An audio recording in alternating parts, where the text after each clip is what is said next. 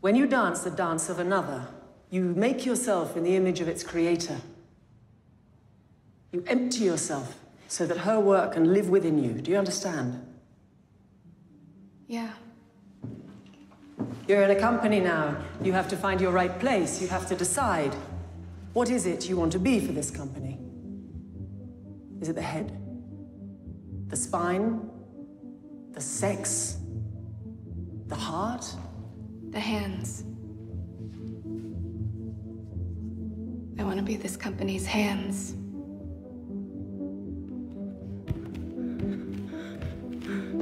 Higher. Higher. Higher. Higher. Higher. Higher. Higher. Higher. Higher. Higher. Higher.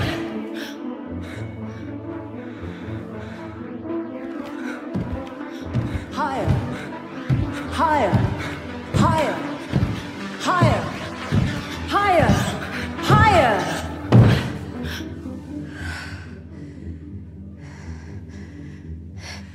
Sometimes I only need to be told twice.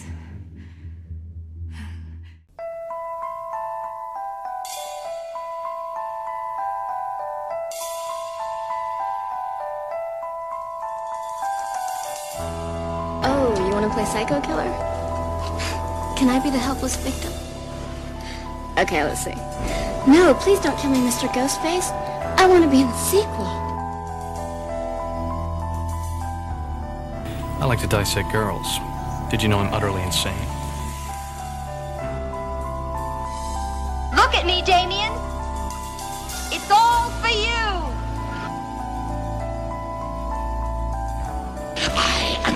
Of wolves and of children.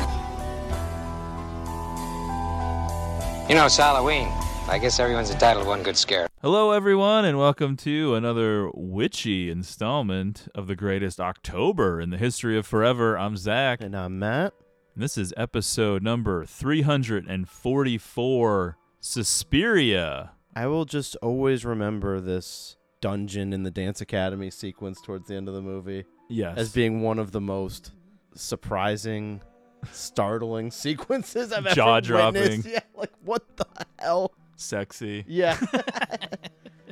Yeah, when I was getting a look at Helena Marcos just sitting there. It was like Helena, looking at myself Madame Marcos, in a mirror. Yeah. This is the second time that we've introduced a, an episode on this podcast and said Suspiria.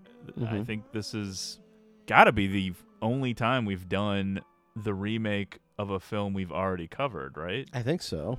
But we are, of course, now talking about the well, wait a second. twenty eighteen oh. remake. Yeah, that's right. It would be.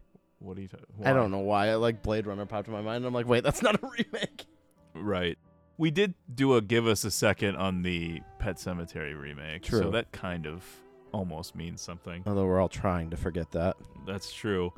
And for those of you paying attention to the overall total, in addition to this being episode three hundred forty-four, this is our four hundredth total, all in with the give us a seconds and the whole deal. Mm-hmm.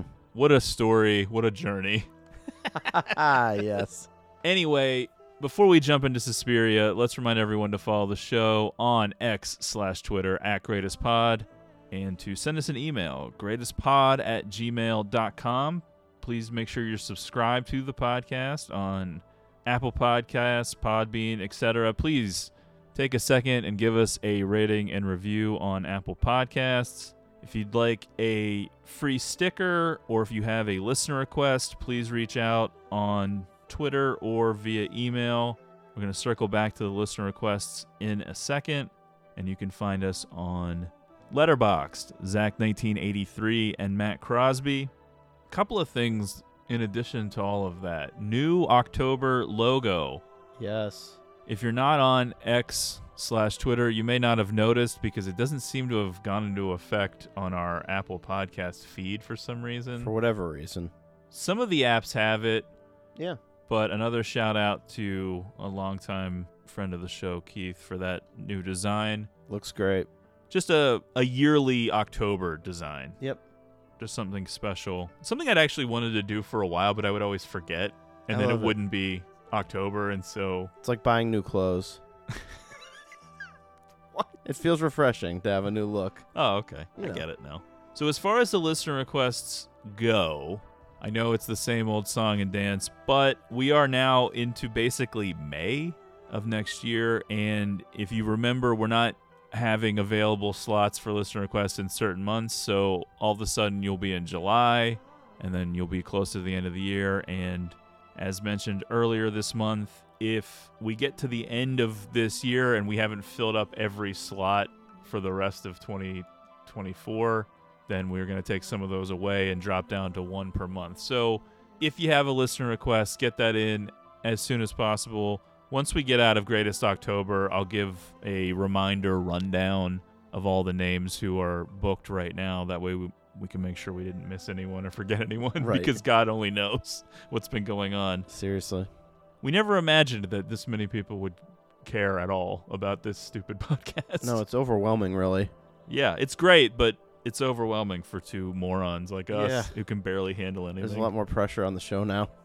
The remake of Suspiria was directed by Luca Guadagnino, screenplay by David Kajganich, based on Suspiria from nineteen seventy-seven by Dario Argento and Daria Nicolodi, which we covered on this podcast for episode number one hundred fourteen on October nineteenth, twenty eighteen.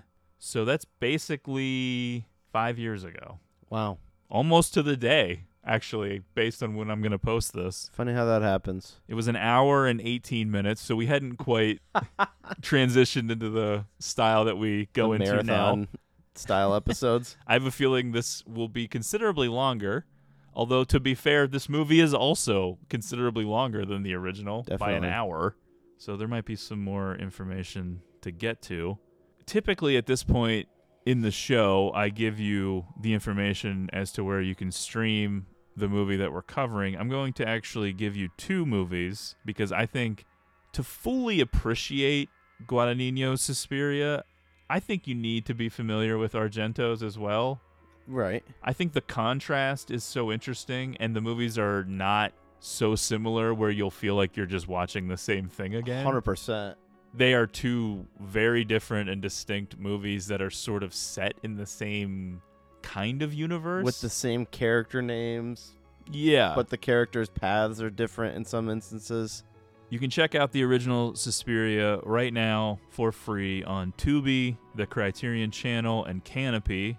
And you can stream the remake that we're covering right now on Amazon Prime and Freevee.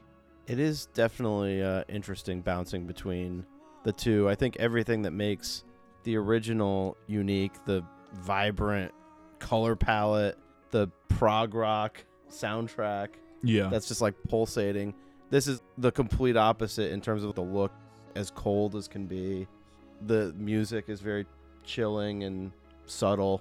Yeah, I think this is definitely something that we will continue to touch on as we go, but I think that for me, it's what I would consider a best case scenario for doing a horror remake, especially yeah. of a classic film, where you take the original as an inspiration. Right. Of course, there's going to be a little bit of that skeleton still there. As you mentioned, the character names, the locations, some of the basic plot, but you're still essentially just using it as a jumping off point, and you're mm-hmm. going to put your own spin on it. It's going to be your own thing. Definitely. I know a lot of times that's easier said than done. I think it would be ridiculous of me to sit here and hold every horror remake to that standard, because obviously the studio is going to want very marketable, profitable right. things. Yeah. But best case scenario in, in terms of an artistic perspective, I think, is this film. Now, the budget of Suspiria was twenty million dollars. The box office was seven point nine million dollars. This was a disaster. Yeah. Amazon really lost their fucking ass on this movie, although part of it is their own fault. They didn't really market it. It played in one theater in our city for one week, and we were lucky enough to see it oh, in the wow. theater. I didn't realize it had that short of a run. Oh, this thing was yeah, came and here went. And gone after the limited release, because it actually did one of those things where it was on four screens in the entire country, and it had the highest per screen average of the year to that point, and everyone was like, oh, this is going to be a big hit. And then when they did started the actual rollout in the limited release, that average per screen fell off a cliff. And I, I think we were among the only yeah. people in the theater when we saw it. But I definitely remember the trailers for this playing in the theater before other movies. This was one of the trailers that would come on and I would be getting like goosebumps, excited for. Well, first of all, this whole look that they accomplish out of it where it looks like something that was made in the seventies. Yeah. Like right away when that was on the screen, you can see like the actors have yellow teeth. It looks like that authentic. Yeah, I would say that the production design, the set design, the cinematography, everything is so authentic and real feeling. There's just such a quality to this movie that you so rarely see, yeah. especially in the horror genre. Now I understand that in terms of its plot, in terms of its content, in terms of its story, it may not be for everybody, but I think that in terms of professional quality, artistry, you can't beat this. This is such a high quality director taking on something that a lot of other directors in his position at that point probably wouldn't bother doing. He had just done Call Me By Your Name, right, and was a big deal, an Oscar director now. Why would you do a horror remake? It seems so lowbrow, I so know. cheap and weird. But, but it takes it and makes it something completely unique and cool. Suspiria had the working title of Suspiria Part one, with Guadagnino and Kajganich conceiving it as the first half of a bigger story. They planned Part two to explore the origins of Madame Blanc and Helena Marcos and the future of Susie Banyan. The subtitle was dropped so that Suspiria would be thought of as a standalone work. Good thing they did that, because based on that really? box office, you knew there was no chance there was going to be more. It's like, maybe play it safe here before, you know, making people think that this is going to be some elongated process with multiple movies. Guadagnino said he would be interested in developing Part two if the film were a commercial success. Hmm. He expressed interest in making a prequel about Marcos set hundreds of years before the first film, saying, I have this image in my mind of Helena Marcos in solitude in the year twelve twelve in Scotland or in Spain, wandering through a village and trying to find a way on how she can manipulate the women of the village. I know she was there. I know it was six to seven hundred years before the actual storyline of this film. Yeah, I was thinking uh, hundreds of year, years old for this character. I wasn't thinking twelve twelve. That'd be seven hundred years. Yeah, hundred still fits. In twenty twenty, Guadagnino said a sequel was impossible, as Suspiria had been, quote, a disaster at the box office. It's intense. It had very polarizing reactions. To me, I consider it already a masterpiece, but you can just go back and read all of the reviews put in on Rotten Tomatoes. It was like sixty-five percent. Some people were very much against this movie. It was not for everybody. sixty-four out of one hundred on Metacritic. This wasn't not blowing people away, though I kind of feel like it should have been. Oh, yeah. I was blown away. I definitely walked out of there like, what the hell? I think even Argento didn't like it, but yeah, that doesn't really surprise me because it's so different from his movie that I think He's that you like, can't How help is this but, the same thing? Yeah, I think he actually did say that. Like, why would you make this and call it Suspiria? You right. should have just made it called something else. But I get why. I think that there's enough of the yeah. the original still in there. People at the time, I think, were a little bit critical of the political backdrop in this movie, the chaotic stew of it. Does it all work? Does it tie back in with the I main think, plot? Yeah, I think that sometimes people were having trouble seeing a clear connection, a clear path to why this all made sense. I kind of feel like I get it. I don't know if the juice is worth the squeeze all the time, but I think that this movie's dealing with generational guilt post-Holocaust. It's a country coming to grips with its very haunting and horrifying past, and a younger generation moving in and having to deal with the evil that their parents' generation has committed. And that's a very real thing going on in Germany during this time. But then this story is about powerful people abusing their own power, a mm-hmm. corruption inherent within this group. There's also a lot of themes on matriarchy, femininity, body horror. Oh, yeah. You get a lot of Cronenberg vibes. Definitely. Especially in the end of the film. Oof. for a while, I sheltered Lindsay from this movie. She did watch it with me. I don't think this is for you, but she was fine.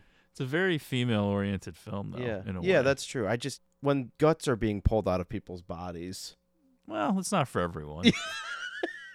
But a lot of the film has its own weird undercurrent to it. I think it's like oozing with confrontational and downright uncomfortable sexuality in a good way, but also an odd way mm-hmm. that puts you a little off. A little unsettled. You're not sure what's going on.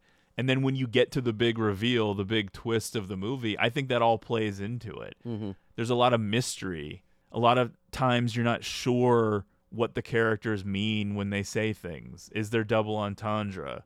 Does Susie know way more than she's letting on? When does she make realizations about herself and about her surroundings? Does she know all along? Or is there a moment, some point along the way? Or is it not until that very last second? I don't know. It's hard to say. And that's part of the fun with the movie, although that's going to put off some viewers because some people, I think, need a little bit more explanation. This is left yeah. very open at times as to trying to figure out exactly what's happening. You definitely have to be able to roll with it. It's a living, pulsating thing. It's very messy and strange. Personally, I consider Suspiria to be the best horror remake post nineteen ninety. Now, that may seem like a very specific cutoff point, but allow me to explain. So, in preparation for doing this episode, I thought that it would be fun for Matt and I to discuss our favorite yeah. horror remakes ever. And then you start thinking about that. And I don't know if it's one hundred percent across the board, but I know that Matt and I have similar likes, so our interests are going to be more intertwined. So, you start filling in slots. And you think, okay, The Thing, nineteen eighty-two, mm-hmm. there's one. The Fly, Cronenberg, nineteen eighty-six, there's two. Yeah. The Blob, eighty-eight, I think for me. Well, we went to a classic movie night screening of it. Yeah, I think you like it a lot, too. Yeah, yeah, it's cool.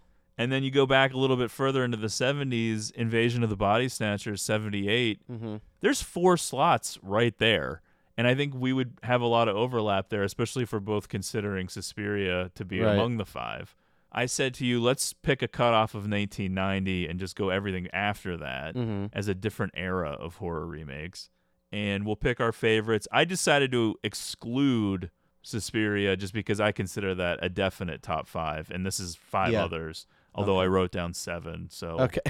I'm going to let you jump in first. I don't know if you have them in any kind of an order or yeah, anything like that. I, I, I put a little bit of an order, but it's not. The first one and two for me were higher than everything else, so I'll okay. just say like that. I mean, I got some interesting choices on here. I did put it in order from one to five. So if I start from number five, this may be a surprise, but and it's been a while since I've watched this, but I did really like it at the time. I looked at what the director has done besides this movie, and it doesn't look great. So I don't really know where this movie sits with people. I think it was two thousand ten, The Crazies. I liked that remake. I think it kind of peters out at the end. It is pretty effective. This is going to be blasphemous, especially for someone living in Pittsburgh. I prefer the remake to Romero's, which is kind of slow. But I, I didn't have it on my list. But I, yeah. I thought it was decent. Yeah, yeah. And then do you want me to go through all of them? No, you don't have to. I don't really have mine in order, though. I was just going to list some. I put Evil Dead twenty thirteen okay. in mine. It's really gross. Yeah. Which is why I like it. That and, in my opinion, Evil Dead Rise. I know that it's a lot of C G I. You just kind of have to get past that.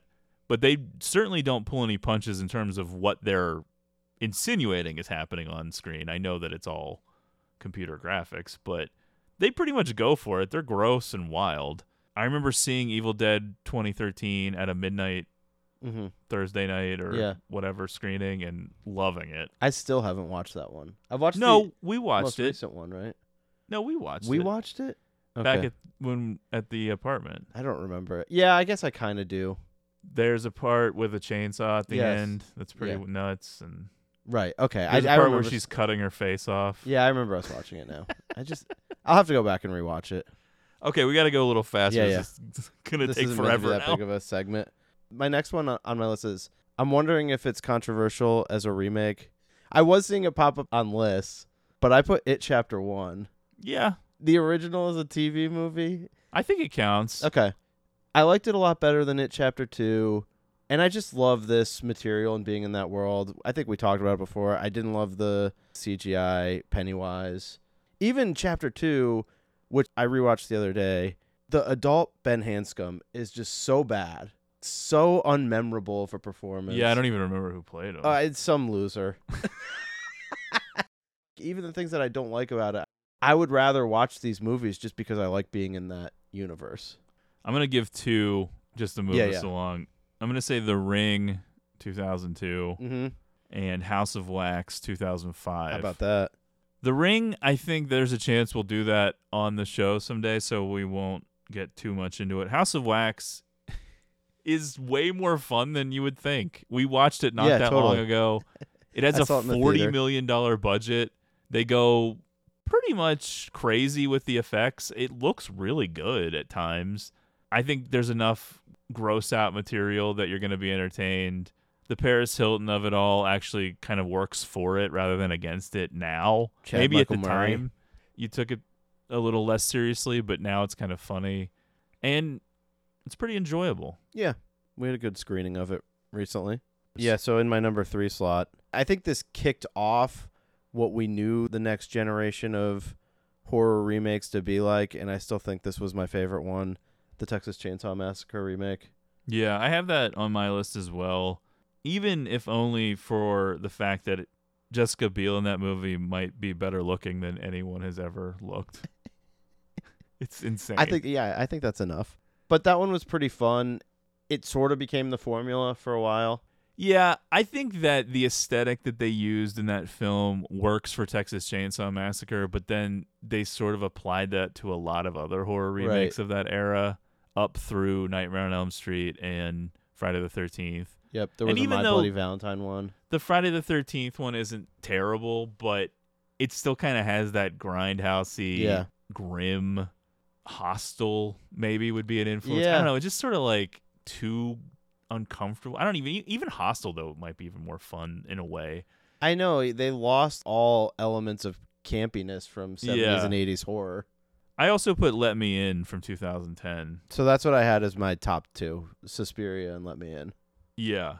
Well, my last two are somewhat controversial because one, it's questionable whether or not it's a horror movie, and one is questionable whether or not it's a remake. The one that's questionable whether or not it's a horror movie would be Cape Fear from nineteen ninety-one. The oh, yeah. I saw movie. that. That was showing up on lists when I was Googling yeah. this. Yeah. I don't know. It's more of a suspense thriller with some horror elements. I'm not going to say that there isn't anything horrifying about the story. There certainly is, but I don't know that it's really a horror movie. And then if this counts, it would be my favorite of this group. But again, this one, I don't know if it really counts as a remake, which would be yeah. Bram Stoker's Dracula from right. nineteen ninety-two. Which is also a movie that I love and a movie that we've done on the show. It feels a little bit closer to just putting on another production like Shakespeare or something like that. Yeah. It's not really a remake of any specific movie, I don't think, other than all of the other Dracula right. movies. I don't know. But I think it counts still. I do think the ones we listed that don't count pre nineteen ninety are a class above even those ones, though. Totally. And Suspiria in twenty eighteen is closer to that first class, I think, than the second class. Agreed. A remake of Suspiria was announced in two thousand eight by director David Gordon Green, who had co-written a script with his sound designer. In two thousand seven, Luca Guadagnino had convinced the original film's creators, Dario Argento and Daria Nicolodi, to allow him to option a remake of the film. Guadagnino subsequently offered the project to Green, who cast Isabelle Huppert, Janet McTeer, and Isabel Furman. Green described his screenplay as operatic, adding, "I love Argento's film, and we wrote a very faithful, extremely elegant opera. I don't mean musical opera, but it would be incredibly heightened music, and heightened and very operatic and elegant sets." But is it operatic, though? Jesus He Christ. Wanted to make sure he snuck that in there.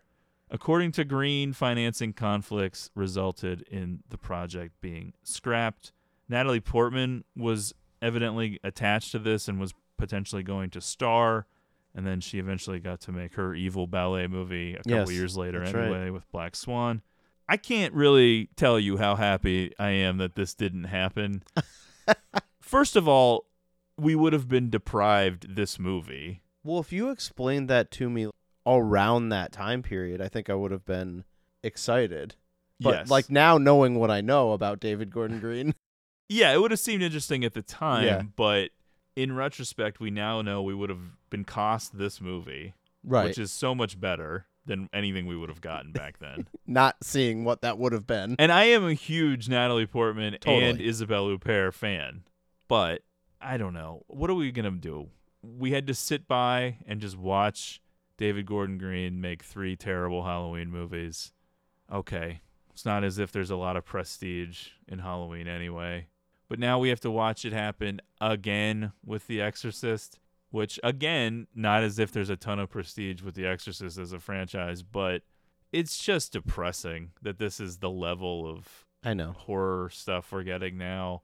When you know that there are true artists like Guadagnino who could do remakes of things or new chapters of things that would be cool. I know they're way more artsy. That's the thing. It's almost a miracle that you get one like this because no, nobody's looking to dish out twenty million dollars and get seven. I mean, it's just not a formula for success. In September twenty fifteen, at the seventy-second Venice Film Festival, Guadagnino announced plans to direct a remake of Suspiria with the four main actors of his film A Bigger Splash, which had premiered at the festival. Guadagnino revealed that his version was to be set in Berlin circa nineteen seventy-seven and would have as its main theme the uncompromising force of motherhood. Guadagnino has since said explicitly that the film is not a remake, but is instead an homage to the powerful emotion he felt when he first watched the original film. He said, quote, "I was so terrified, but as always with something that terrifies you, I was completely pulled in. I think the process of how that movie influenced my psyche probably has yet to stop, which is something that happens often when you bump into a serious work of art like Suspiria. I think the movie I made, in a way, represents some of the layers of my upbringing, watching the movie for the first time and thinking of it and being obsessed by it." Guadagnino said in twenty eighteen that he felt Suspiria was his most personal film to date. Wow. Part of what I think makes this remake or homage work so well is that Guadagnino turned it over to his partner, or at least his collaborator, I think on A Bigger Splash, David Kajganich, to do the script. And Kajganich was not really a fan of the original, so he took a real practical approach and decided to ground the story in the real history. But he also did a lot of research of witchcraft, covens, feminist politics, and feminist art, which is all infused throughout the film. Yeah, that would be uh, quite a path to go down, spending nights researching that shit. Oh, you're not Googling feminist yeah. art all the time, Matt? I was thinking more of the witchcraft pieces, but... Kajganich chose to set the film in Berlin in nineteen seventy-seven, the f- year the original film was released, during the series of terrorist events known as the German Autumn. The film begins shortly after the hijacking of the Lufthansa Flight one eighty-one, in order to hint at larger thematic concerns, specifically the response of the youth of the era to the denial by their parents and their grandparents' generations of German culpability in World War Two. Kajganich used the political tumult of the time as a means of contextualizing the central plot surrounding the Marcos Dance Academy, quote, "where an American is getting her education in a way in how a modern kind of fascism might look," unquote. For inspiration, Kajganich studied women's literature of the period as well as the films of German contemporary filmmaker Rainer Werner Fassbinder and listened to a lot of the German singer Nico. Okay. So for a little further historical context, the German Autumn was a series of events in Germany in nineteen seventy-seven associated with the kidnapping and murder of industrialist businessman and former Schutzstaffel member Hans Martin Schleyer, president of the Confederation of German Employers Associations and the Federation of German Industries, by the Red Army Faction, R A F, a far-left militant organization, and the hijacking of Lufthansa Flight one eighty-one by the Popular Front for the Liberation of Palestine, P F L P, the hijackers demanded the release of ten R A F members detained at the Stanheim prison, plus two Palestinian compatriots held in Turkey, and U S fifteen million dollars in exchange for the hostages. There was further assassinations, further kidnapping attempts, all these different things happening through seventy-seven, going through the summer and then into the fall. Was not the longest time period ever, but it was this brief little window of events that were going on that looms large mm. over the events of this film. But I'd say so. I don't know that it's always the easiest connection to make, other than one of the characters is an R A F member. It's clear that it's important that they're getting this across to you. What's not as clear is how it ties back into our story. I think it's actually a very simple answer, which is why it's maybe hard to see, because mm-hmm. you're assuming it might be more complicated. But I could be wrong. I just think it's more of a simple story of corruption of power. Yeah. And not always understanding where that comes from or recognizing it and disguising it and putting it behind sort of this feminist wall of a matriarchy sends a mixed message to the audience, because a lot of critics were a little put off by that, thinking, yeah. Are you saying that letting women have power is bad? Is that what the message is? And I don't think it is. I think it's just no. using this story to convey the idea of fascism and where it would come from and how you wouldn't necessarily be able to see it. And is that maybe a clumsy analogy to make? Maybe for some people. I don't really fixate on that too much in terms of my enjoyment of the film. Yeah. I would say it also just adds to, I mean, it supplements kind of the cold, chaotic environment yeah. that we're living in. Yeah, it puts this ancient coven up against contemporary politics of a moment and right. how they exist and survive. They reference what they had to do to get through the war a couple times. But then it also plays into this idea of generational trauma, national trauma, and then even worldwide trauma of the worst kind, a painful nightmare that everyone all experienced together, and then you feel that dread and weight and guilt and anguish come through the film. Because think about it, it's discovering your parents and their friends and your your relatives and ancestors did something so unimaginable. I know. But right in the moment, because in America, we may think that way about slavery or something, but now in twenty twenty-three... Just the next generation reaction. It feels so far removed from us now. Right. But yeah, in that moment, they're learning about something that happened thirty-three years earlier. A right. lot of these people were still alive, and the people that they were targeting in some of these terrorist attacks, they believed at least had Nazi connections still, because there was a lot of surviving people f- sure. for a while. There's still people that get yeah. put on trial. They're like one hundred something years old or wow. whatever. It still seems to happen. But it's an existential albatross too cumbersome for a country to just shrug off. And so there had to be a little bit of bloodletting, literally in this movie, but figuratively with the events that were happening during the German Autumn. Guadagnino was mostly interested in the witchcraft and solidarity among women aspects of Kajganich's script, themes which he said have been perverted by the official history and the official religions as making a bargain with the devil. The witchcraft that I'm interested in also has a lot to do with what psychoanalytically is called the concept of the terrible mother, which you can see also in some religions, particularly in the Kali goddess. Retaining the dance academy locale, Kajganich proposed that the witches would transmit their spells via movement. It makes total sense why a coven would hide in a dance company, because they could wield their influence in public ways without the public realizing. Kajganich pitched this concept to Guadagnino early on and shaped the screenplay using dance as a narrative through line. Guadagnino was also enthusiastic in response to Kajganich's setting of the film, remarking, Dario's movie was a sort of self-contained box of fleshy delicacies, which was not in relationship with the moment it was made. It was too much of an opportunity for me and David to actually say, it's nineteen seventy-seven, deal with it, let's make it the center of the story. The movie opens and tells us there are six acts and an epilogue set in divided Berlin. Act one is called nineteen seventy-seven. A young dancer by the name of Patricia Hingle, played by Chloe Grace Moretz, drenched to the bone, scared and paranoid, comes to see her psychotherapist, Joseph Klemperer. Patricia is manic, singing Fairest of the Seasons by Nico, clearly disturbed.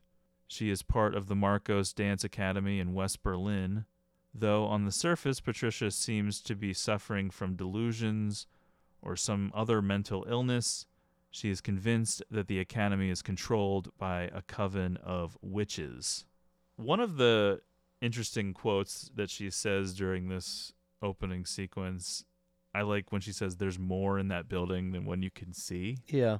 And I like the whole idea of the two worlds that exist at once mm-hmm. in that setting, and the secret side of things kind of being just underneath the surface, which I guess if you wanted to go into that whole post-Holocaust, post-World War Two thing, the horror of thinking that people in your life, your neighbors, your parents, somebody could be this horrible person underneath the surface that we all now have to pretend is gone and That's over. That's a tough reality to face.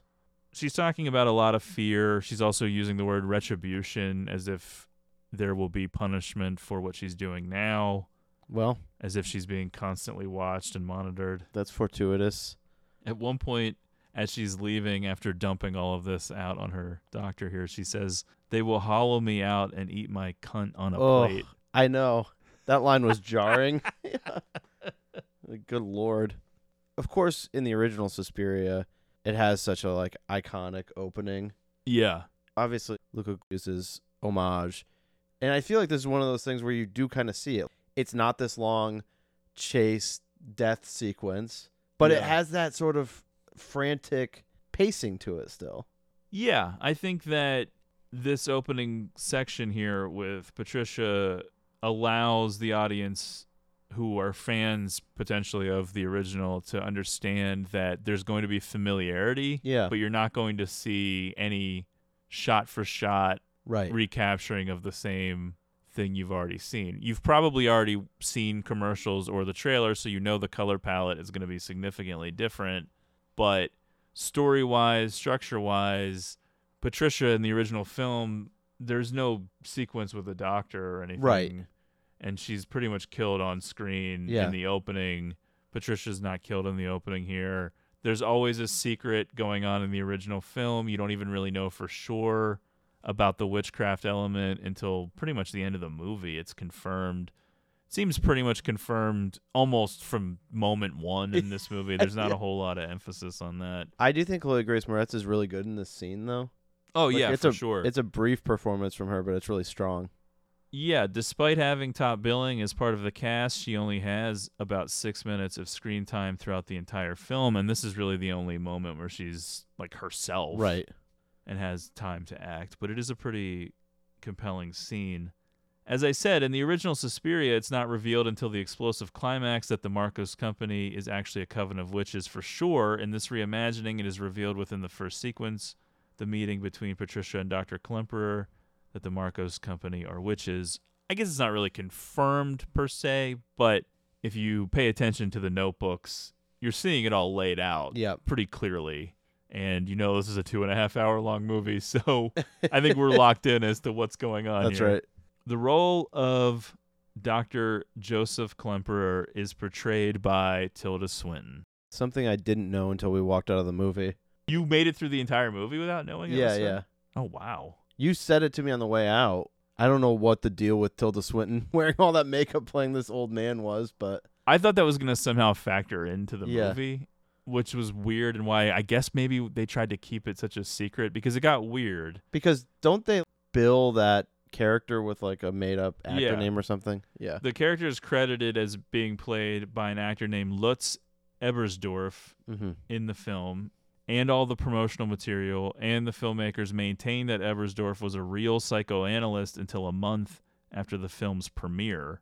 Tilda Swinton's performance as Doctor Joseph Klemperer came about when both Swinton and Guadagnino thought that in a movie centering on women, it felt right to have a woman also play the principal male character. During filming, only a few cast members and virtually none of the extras knew that it was really Swinton in heavy makeup. They purposely created a fictitious German actor called Lutz Ebersdorf as Klemperer to hide this fact. The ruse would have gone on as far as stating that Ebersdorf had already passed away during the editing phase, which would have explained his absence at the movie's premiere, but Swinton and Guadagnino thought that this went a step too far. They did leave a clue in the name tying this alias to Swinton. Eber, meaning boar or swine, and Dorf, meaning town. In German, therefore, Swinetown or Swinton. Hmm. There were rumors beforehand, and people kind of knew that it was Swinton in disguise, and that was kind of circulating since filming. It ended up not being confirmed until an interview that Swinton and Guadagnino gave to The Times in October twenty eighteen, which is when we saw the movie. Yeah. But I already knew. You knew. Some of the stuff I'm going through is downplaying. When it says there were rumors, I think it was pretty known amongst a lot of people that who were interested in the movie, at least, that that was Tilda Swinton. Which was not that many people, come to find out. Yeah, I didn't notice through the whole movie. I'm like one of these idiots on the cast, just not paying attention uh, to the fact that this is someone in makeup. But watching it with Lindsay, she picked up on it right away. Not that it was Tilda Swinton, but she's like, okay, that's clearly someone with makeup caked on. Yeah, she doesn't really nail the voice convincingly, but I guess if I had no clue whatsoever, I may have not noticed. It's hard to say. I guess it was just was not something in a million years that I would be expecting to happen. I would just expect that they're just going to cast some old man. Yeah, I think in retrospect it does kind of seem like, what's the point? What difference does it make? Yeah. But you know how it is with these artist types. Totally, totally. They get these ideas in their head and they think, oh, well, it'd be better since this is a movie all about women. Let's have a woman in this role. I thought that because this movie deals with witchcraft and reveals, and there even is, I guess, some variation on shape-shifting at various points and different stuff like that, that this was going to somehow right. be a setup trap. Klemperer would eventually reveal himself to be Madame Blanc the whole time. That would have been interesting. And have that tie into the movie. Yeah. The reveal that, oh, this has been Tilda Swinton the whole time actually would play into the movie in some way. Okay, so the fact that it's like never revealed on screen. That was surprising up- to yeah, me. Okay. I actually thought they would definitely reveal it in the movie. Yeah. And they do not. In my notes, I described her performance as Klemperer as simultaneously not bad and also sometimes obvious. Yeah. But I think it becomes way more obvious once you know. Definitely. Like I said, I went through the whole original screening not realizing anything. And then now that I know, it's like you can kind of hear her voice bleeding through it at times. Yeah. She requested a prosthetic penis to have. That's as awesome. Part of the performance. Yeah. And I thought that it's was like Boogie Nights. Very wild until I realized that you can kind of see it, I guess, at the end. Okay, yeah. That's true. But when I first came across that, I was like, oh, my God, really? Come on. Then we go into the opening montage where in Ohio farmland, a mother is a woman who can take the place of all others, but whose place no one else can take. That's the little embroidered sign That's on right. the wall in the yeah. farmhouse. The farmhouse shots are creepy. They do a lot of those quick cut montage-y moments where it's almost Requiem for a Dream, like where things are just flashing on the screen really quickly. They do a few of those throughout the movie. I feel like the Ohio stuff is always featured prominently during those. Well, it's jarring a little bit just because it's unexpected. One of the fun elements of doing a very artistic and different style remake is that your audience is going to sometimes, at least a certain percentage of them, bring in all kinds of preconceived ideas about what they're going to see. Mm-hmm. There's no shot in the original Suspiria of a farmhouse down a dirt road. No. I don't know where they actually shot that. I doubt it was Ohio, but just aesthetically, it's something that's completely different from anything in Suspiria. So that's you're right. caught off guard immediately. And then the weird music starts. Radiohead singer Thom Yorke composed the score, his first feature film soundtrack. It features the London Contemporary Orchestra and Choir, and Yorke's son Noah on drums.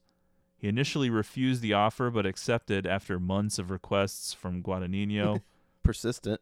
Much of the score was completed prior to the film shoot, giving Guadagnino the opportunity to play it on set during filming. That's pretty unique because usually they wouldn't do it like that. Right. A lot of times they write the score while watching the footage, but in this way, it sounds like the music was an influence on the movie. Yeah. I love that main track that he does, that just like Suspirium or whatever it's called. Like, yeah, that song's I also awesome. Really like Unmade yeah. at the end. The matriarch of the Banyan family is dying, tended to by her daughters. It's a simple Mennonite clan, very different origins than Susie in the original film. Mm-hmm. Susie was much more contemporary, cosmopolitan of the city. Her aunt had a relationship with Madame Blanc or somebody. There was some kind of a societal connection to right. get into the dance academy. It's a much more humble start for Susie here. And I like that the movie, despite the fact that there's an hour more of material and there's a lot going on, there's still a lot of mystery even as to how Susie ends up there. Does she steal money? Because, okay, let's just talk about the mother flashbacks. I thought that's what they were. Was flashbacks. I thought her mother was dead the entire movie. Same and then here, you realize yeah. at the end that she's not actually dead yet. Right. So it seems like a weird time for because a daughter to run off to another country. The way it's cut together, doesn't it seem like there's shots where she's there? Yeah, she is there. She's playing her twin sister, which also right. confuses yeah. the story because you're wondering what her origin is exactly, or if there's some sort of deal with the devil or something. But, yeah, she is the girl in the pink dress, too, is Dakota Johnson. So, yes, you kind of think that that happened in the past. That's right. Or that she's waiting till her mom dies and then goes, which is kind of what I thought the first time we saw the movie. That is what you would think, just because that's her moment to escape this life and go pursue what she's been wanting to pursue. Yeah, because there is a, eventually an exchange in terms of motherhood, because you have the dual mothers of Madame Blanc and mm-hmm. Mother Marcos versus what Susie's had in her life, her actual birth mother. And I think that if they had been able to continue to make these Suspiria-themed yeah. films around the trilogy of mothers, the Mother's Trilogy, then I think we could have maybe gotten into more of what was going on with Susie and her mother and what happened, but it's kind of cool that you don't really know exactly. You get those weird flashes that she's being given when she gets to the dance academy. Right. And her mother is like burning her with an iron for masturbating in a closet. Yes. Which, you know, obviously is intentional to like push her away from her own mother. But of course. Her own mother seems to have some kind of an issue with her. I'd say so. There does seem to be some problems at home. She refers to her as what she smeared on the world at Oof. one point. So, who is Susie Banyan? We don't know. She is a mystery and an enigma, and that was one of the cool things about seeing this movie and being a fan of the original. You're not expecting that to be a thing. Why would we question who Susie Banyan is? She's just the main character of the movie. Other than that, why would there be any mystery? Yeah, by this point, we're pretty clear that we're on a different trajectory than we were with the original. We're transported from the vast spaces of the Forgotten Farm to the German autumn of nineteen seventy-seven as Susie Banyan, played by Dakota Johnson, an American from a Mennonite family in Ohio, is admitted at the Marcos Dance Academy. Though there are some similarities to the Argento original, for example, you can truly feel how overwhelmed Susie is arriving in Berlin, and that is definitely reminiscent. For sure. Most of the aesthetic choices are completely different. We're seeing a pale, bland, dreary palette. The location is much more based in reality. It feels like a an uncompromising real world, very rainy, winterish, dread, pale, lifeless, minimal use of primary colors at any point in the entire film. No kidding. I was laughing when we did the Omen episode because you said you appreciated the seventies vibe of the Omen, even though it's a movie made in the seventies. Well, that's why it has it. In the seventies. Yeah. I think this has a seventies vibe where you could say that.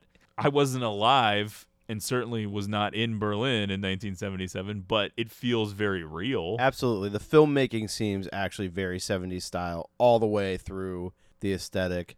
I was saying earlier on the show, I, when we were seeing the trailers for this, I was like, I, I love this look. The only other time that I feel like I watched a horror movie where I was feeling like it actually looks like it was filmed in the seventies was, what's that Ty West movie? House of the Devil. Yeah. It doesn't look like this, but in its own way really looked like a movie that was filmed in the seventies. Or very early eighties. Yeah. Dakota Johnson completed two years of ballet training in preparation for her role in this film. Being an actor is weird because I think she was doing that while filming Fifty Shades Freed or something. So you're doing that kind of a movie, and then you have to go to a random dance studio in Vancouver because you're filming your movie there to learn how to do ballet for literally two years as if you're going to be a professional I ballet know, dancer. That's nuts. Dakota Johnson has a certain reputation that's mostly tied to the Fifty Shades movies, but I think she's awesome in this. Yeah, I think she's kind of been able to make the transition out of that even better and faster probably yeah, than Kristen Stewart in Twilight. Because I think with Kristen Stewart, it took a little while for people to be taking her seriously as an actress. Yeah. Whereas Dakota Johnson, yeah, there's the Nepo baby part of it, but she just seems very popular amongst all different sets. Mm-hmm. So she's got directors like Guadagnino, because she was in Bigger Splash That's too, right. so he, yeah. she works with him, and then she does the real stuff, but also the pop stuff. And she started small with yeah. The Social Network. She has a small part in twenty-one Jump Street, stuff like that. In an interview with Elle Magazine, Johnson revealed the intensity of the shoot had, quote, fucked her up so much that she had to go to therapy. That I believe. Does seem pretty intense and weird, and then especially the ending is very dramatic. I've often thought for these disturbing movies, when these moments happen and the cast tar- talks about it being like actually disturbing or actually, I, I always want to be like on the set experiencing this, because as a viewer, I'm just thinking it's just the magic of filmmaking. You have actors act something out, and then you're adding all these things in, editing, post-production, score, that really makes it what it is. So I'm always stunned when the actors, yeah, this was really disturbing while we were going through it. I would love to see what that's actually like. Well, I think that if an interview is given during the publicity blitz for the movie, you yeah. have to take it with a grain of salt, because they're still selling totally a- an idea. I think there's a little bit of a kayfabe yeah, element right. going on. Agreed. Especially if it's horror related and exactly, they're acting yeah. as if it was haunted or whatever. A cursed movie. The Academy is reeling from the sudden disappearance of Patricia, who has vanished sometime after telling Klemperer about those damn witches. Yeah, I do wonder why Patricia went back to the school. Well, we don't know for sure that she did. Well, that's true. We don't know what happened after she left Klemperer's office. Unlike the original film, which, though set at a ballet academy, featured very little on-screen dancing, Guadagnino's Suspiria uses dance as a key plot device. Congruous to the period in which it is set, contemporary dance was a central influence on the dance style depicted in the film. Kajganich commented that German expressionist dancers Mary Wigman and Pina Bausch were specific influences on his conceptualization of the dance routines. While writing the screenplay, Kajganich shadowed choreographer and dancer Sasha Waltz to gain further insight into the technicalities of the profession. The work of Isadora Duncan was also an influence. Outside of Johnson and Mia Goth, most of the other actresses seen in the Academy were professional dancers, and that definitely comes through. I think it's just kind of a cool example of how there's more than one way to skin a cat. You have two movies about witches set in a dance academy. Yeah. You have one that doesn't really show any dance scenes, and you have one that has a big portions of it, totally. Including the dance. And they're both cool, and they both get the job done. Sometimes there is not necessarily just one right answer on how to do it. Oh, absolutely. I have to tell you, when I saw Black Swan, I'm like, oh yeah, I understand this type of ballet and dance and its existence in the world. This was something that was completely new to me, the dancing that they're doing in this when they actually do the show. Yeah. And it must not be That I mainstream. Can't imagine you embracing modern art or modern dance or things of, of this nature. If I just started like showing up here and like telling you before the show about like I'm going to shows like this. Well, how many of the dudes in that audience were there just because it's pretty girls in their underwear and look, with I gotta, rope on? I gotta tell you, not a ton of tickets sold for this show. No. No, I think these things generally, the ones not being run by witches who have supernatural powers, I think they generally exist by donations from rich people. Mm-hmm. They don't really generate a ton of money on their own. But there is what I would describe as a primal violence in the dance. It demands your attention. There's an endless physicality to it. It's very grunty and like boom, boom. A lot of breathing. Breathing is a big part of it. Yeah. Jumping, yelling, grunting. Yeah. And you hear all of it because that is so much more dominant than the score. Yeah, a lot of feet hitting the yeah. floor. I know there's that part when Dakota Johnson is jumping up in the air, and it, you, you keep expecting that it's going to end with her like breaking her leg. Yeah. Well, I kind of think they want you to think that. Right. There's a little bit of teasing going on. Mm-hmm. Susie comes in, and unlike the original where they seem to be expecting her, there's some confusion. They know who she is, but she shows up and still does an audition, which I guess is unusual to just be out of the blue doing this. The circumstances feel mysterious. There's always that sense of uncertainty and mystery throughout the yeah. entire film about everything that's happening. They're very like, rolling their eyes that she would even be able to perform this number. But she's like, no, I've studied it my whole life. I can do it. Yeah, that's what's cool about this movie, though, is that both sides of the coin, from Susie's perspective all alone versus this whole world that she's entering, there's uncertainty on both sides. Right. She shows up and they don't really know much about her. And that's what's awesome in the Tilda Swinton performance as Madame Blanc, because this is someone to me that is very confident, but this person coming into her life that has introduced, a little, she's a little unsure. She's not really sure. I don't know how to take this. I don't know what you are or who you are. Yeah, but I think in a, in the end, it's a, in a good way. Yeah. She's like protective of Susie, and she becomes Madame Blanc's favorite. Agreed. And I think she realizes maybe not the whole truth, but maybe that she's a little bit more special than There's someone that they should there. just be using yeah. as a vessel. Susie impresses enough with her dancing to land Patricia's spot within the company. There seems to be a psychic connection between Susie's dancing and Madame Blanc, who's played by Tilda Swinton as well. She's the lead choreographer, a an enigmatic presence. I love her long, witchy hair. Mm-hmm. It always looks really cool. She's casually smoking that cigarette. There's just a whole... That's her vibe. Vibe yeah. going on. It's very cool. I kind of feel like that is the Tilda Swinton vibe. Yeah. And clearly, once Susie starts dancing in another room in the academy, yeah. Madame Blanc senses it and knows, and there's this instant connection. Mia Goth plays Sarah, friend to Patricia, and soon enough, friends with Susie as well. They all live at the dance academy. It's sort of a, a dormitory life. I'm guessing these girls are all supposed to be between eighteen and twenty-three, twenty-four at the oldest, maybe not much older than that. Sarah loves the dance academy. Nothing could be amiss here. She's, yeah. What do you mean? Witches. It's an exclusively female existence. Yeah. And once you understand that Tilda Swinton is playing the primary and sole male character that has lines, basically, then you know that this is definitely unlike most films. With this many characters, yeah. all being women, it's its own unique horror movie. I, I there yeah, are, what is a, really comparable to a, this? A Glengarry Glen Ross of horror with women. Act two, Palaces of Tears. Endless rain, just a miserable place to be. Cigarettes, haunting music to dance to. Their performance that they're building towards is called Volk, which loosely translated means... folks.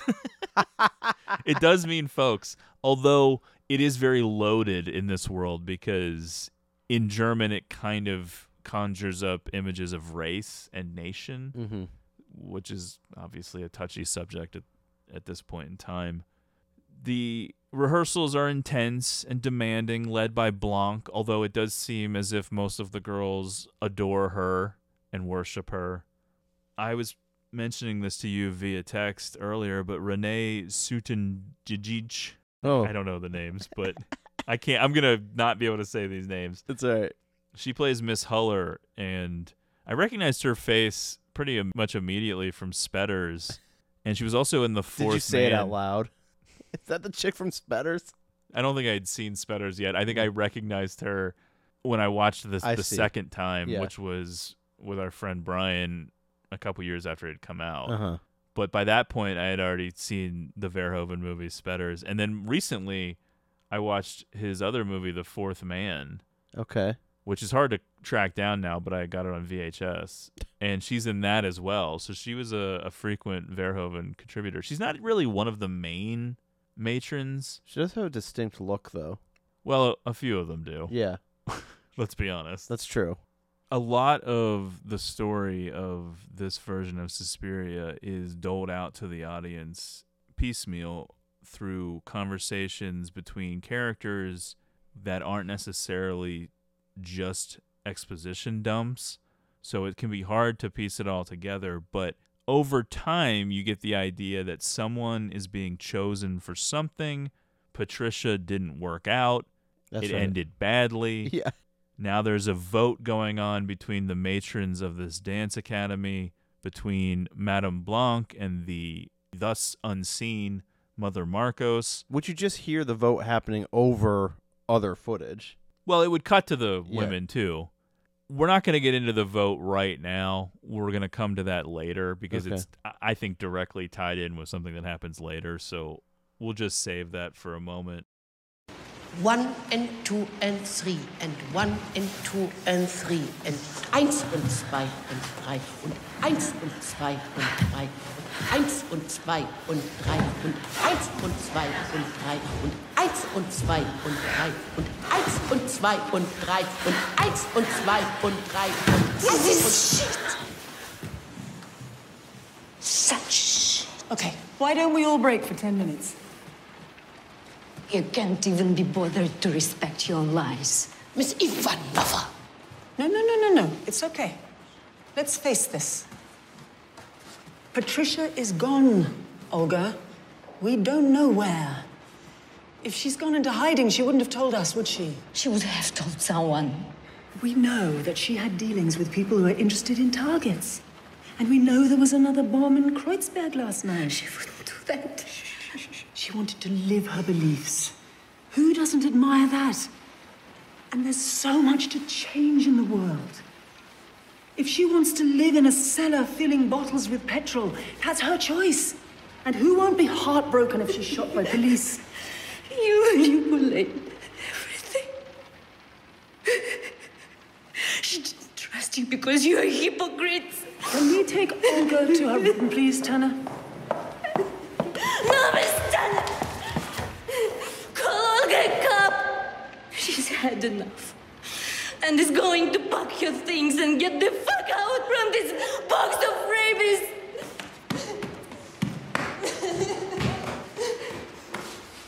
Beat me!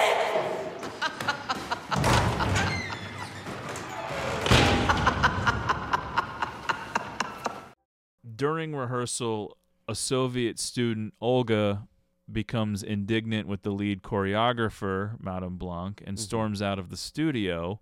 Olga attempts to leave, but finds herself trapped alone in a room lined with mirrors. Blanc, meanwhile, resumes the rehearsal, during which Susie performs an aggressive dance. Her movements begin physically inflicting Olga, ravaging her body and damaging her organs and bones. Several of the academy's matrons drag Olga's mangled body away with large hooks. Mm-hmm. Now, throughout my life of going to movies, there's certain scenes that always stick with me. And this was definitely one of them. It's like, holy shit. Her yeah. body's just getting all twisted up. I mean, she literally starts urinating on the floor. This was, I think, the moment when I truly... finally, because maybe I'm a little dense, grasped that this version of Suspiria was just going to be completely different. Yeah. Because I didn't understand what was happening. they were killing a character in a way that is not like anything in the original film. It's very inventive and weird. There's a lot going on. There's so many things that you might miss. This movie definitely rewards multiple viewings. Right. And they do this in a way that's Susie is doing it, but it's also as if it's being done to her. Well, like she doesn't know that she's being made this murder vessel. Right. And that is what's happening. Yeah. If you pay attention, Blanc touches right. Susie's wrists and feet. There's some shininess. And you see the lights. Yeah. So she's transporting this power onto her. Because as it, that was described by the writer Kajganich, they wanted to use the dance as a way to propel their magic or whatever. So Susie, out of nowhere, no rehearsal, steps out to dance the protagonist, this part that has been vacated by Patricia. They were going to give it to Olga. Olga freaked out. She seems to have been poisoned, her mind, the same way Patricia's was. That's not going to work. Everyone thinks, how can this person who just showed up yesterday walk out and dance this complicated fucking thing? Totally. I was practicing in Ohio. Starts doing it. As she's doing it, after Madame Blanc touches her joints, blinding tears start coming out of Olga's eyes, and then we all of a sudden realize that whatever's going on with Susie is affecting Olga as well. It's one of the standout sequences in the film. For sure. And I was definitely surprised to learn the truth about how they did it. Doesn't Olga also yell witches at the room of girls at one point? I think so. She says she needs to escape this box of rabies. Yeah. The now infamous dance hall of mirrors scene where Olga's body twists and contorts in excruciating pain, synchronized with Susie's dancing, had close to zero C G I, according to Luca Guadagnino. Elena Fokina, being a trained contortionist and ballet dancer, in addition to having hypermobility, having flexible joints, performed all of these stunts herself. It's nuts. I never would have thought that. I kind of feel like the kills in this movie, though there are not many necessarily until closer to the end. Mm-hmm. And as we know, Olga and later Sarah are not actually killed until the end. But correct. Yeah. I think these sequences, they're almost like they're, they're combining the operatic vibe of The Omen with sort of the reckless brutality of a Friday the thirteenth or something. Yeah. Because it doesn't seem so hyper polished. It seems gross. She's it's pissing rough. on the yeah. floor. Her jaw is coming undone, but oh, it's yeah. not necessarily like... It's very slow and graphic. It's not necessarily proud of itself as a movie. No. Let me zoom in and really show you each thing. It's like, oh, you might miss, like, actually, look at how fucked up her jaw is. Or what is that weird thing coming out of her stomach? Which might have been maybe the only C G I part where it looks like her organs are sort of bursting out of the side of her stomach Ugh. or something. But it's not framed in a way where your eyes just go to that. There's so much to take in, and it's very raw. It's almost like the girl hitting the edge of the car being thrown out of the window in the That's final right. chapter yeah. where it's just sort of who gives a shit. And the way they dig those hooks into her meat, the yeah. meat of her legs, it's just so callous. I know. Almost like Texas Chainsaw Massacre where he right. puts the girl up on the hook, the meat hook. It's just, ugh, gross. Those little hooks are really just a vicious weapon. Yeah. You wouldn't expect them to be that sharp. Yeah. It's like a... a hot knife through butter. That's right. Or a knife through hot butter. Whichever makes more sense. It's clear that the Marcos Dance Academy would like us to believe that Patricia's association with the R A F and other radical political groups is the reason for her sudden disappearance. Olga thought otherwise, and we see what happened to her. Journals left by Patricia in Klemperer's office detail the three mothers, a trio of witches who predate Christianity. Mater Suspiriorum, Mater Tenem Brarum, Mater Lacrimarum. Klemperer was initially dismissive of Patricia's claims, but has become suspicious of the academy after her disappearance. The mothers are a triumvirate of ancient witches and Satanists whose powerful magic allows them to manipulate world events on a global scale, killing anyone who discover their whereabouts and who are determined to rule the world. This is all connected to three Argento films, too beyond just Suspiria. We're really just going to focus on the Suspiria stuff because this episode is probably going to be long enough. So yeah, I, I think that's fair. Too lost in the weeds. But Mater Suspiriorum, the mother of sighs, is the oldest and wisest of the three mothers. Her given name is Helena Marcos, at least according to the original film.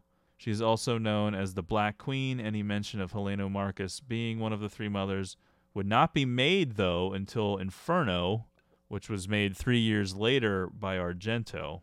So even in the initial Suspiria film, it's not confirmed that she's a part of anything bigger, although I suspect part of that was because Argento hadn't come up with that shit yet. Just wasn't a part of it.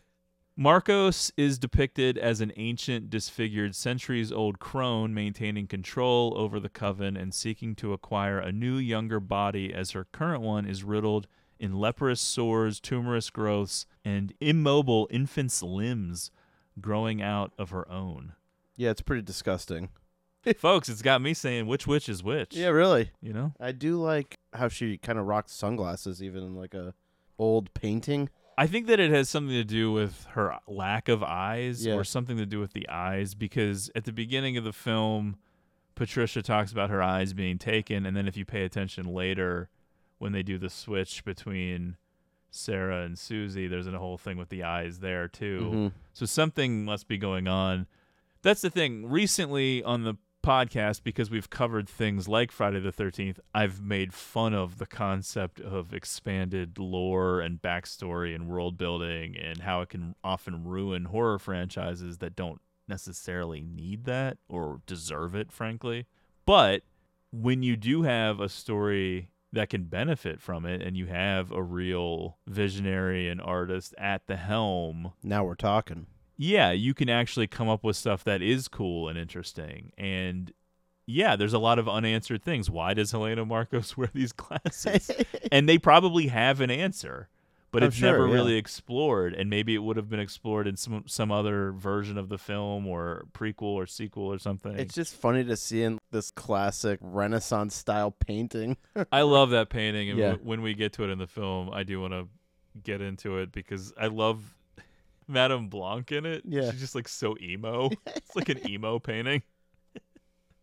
Something that's definitely different about the depiction of Susie Banyan in this version of Suspiria is that you can tell that there's a certain amount of awareness on Susie's part at all times. Mm-hmm. We don't know how much, and you certainly cannot guess where it's going, but she's never put off and scared and upset the same way that Patricia and then eventually Sarah are. She seems to take everything in stride and then surprise Madame Blanc often with what she says. Yeah. She seems very aware that something's going on.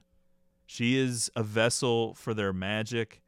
There's discussion early on about Susie potentially being a, a superior choice over Patricia or Olga. Madame Blanc comes to her room for some one-on-one time. Susie gives a little bit of a history lesson about herself and her own upbringing, but keeping it still mysterious enough where you're not really sure exactly what happened. Right. Oh, she got in trouble for hitchhiking to see the Marcos Dance Academy when it came to America, but you don't get the full story about what that means. Imagine that trip.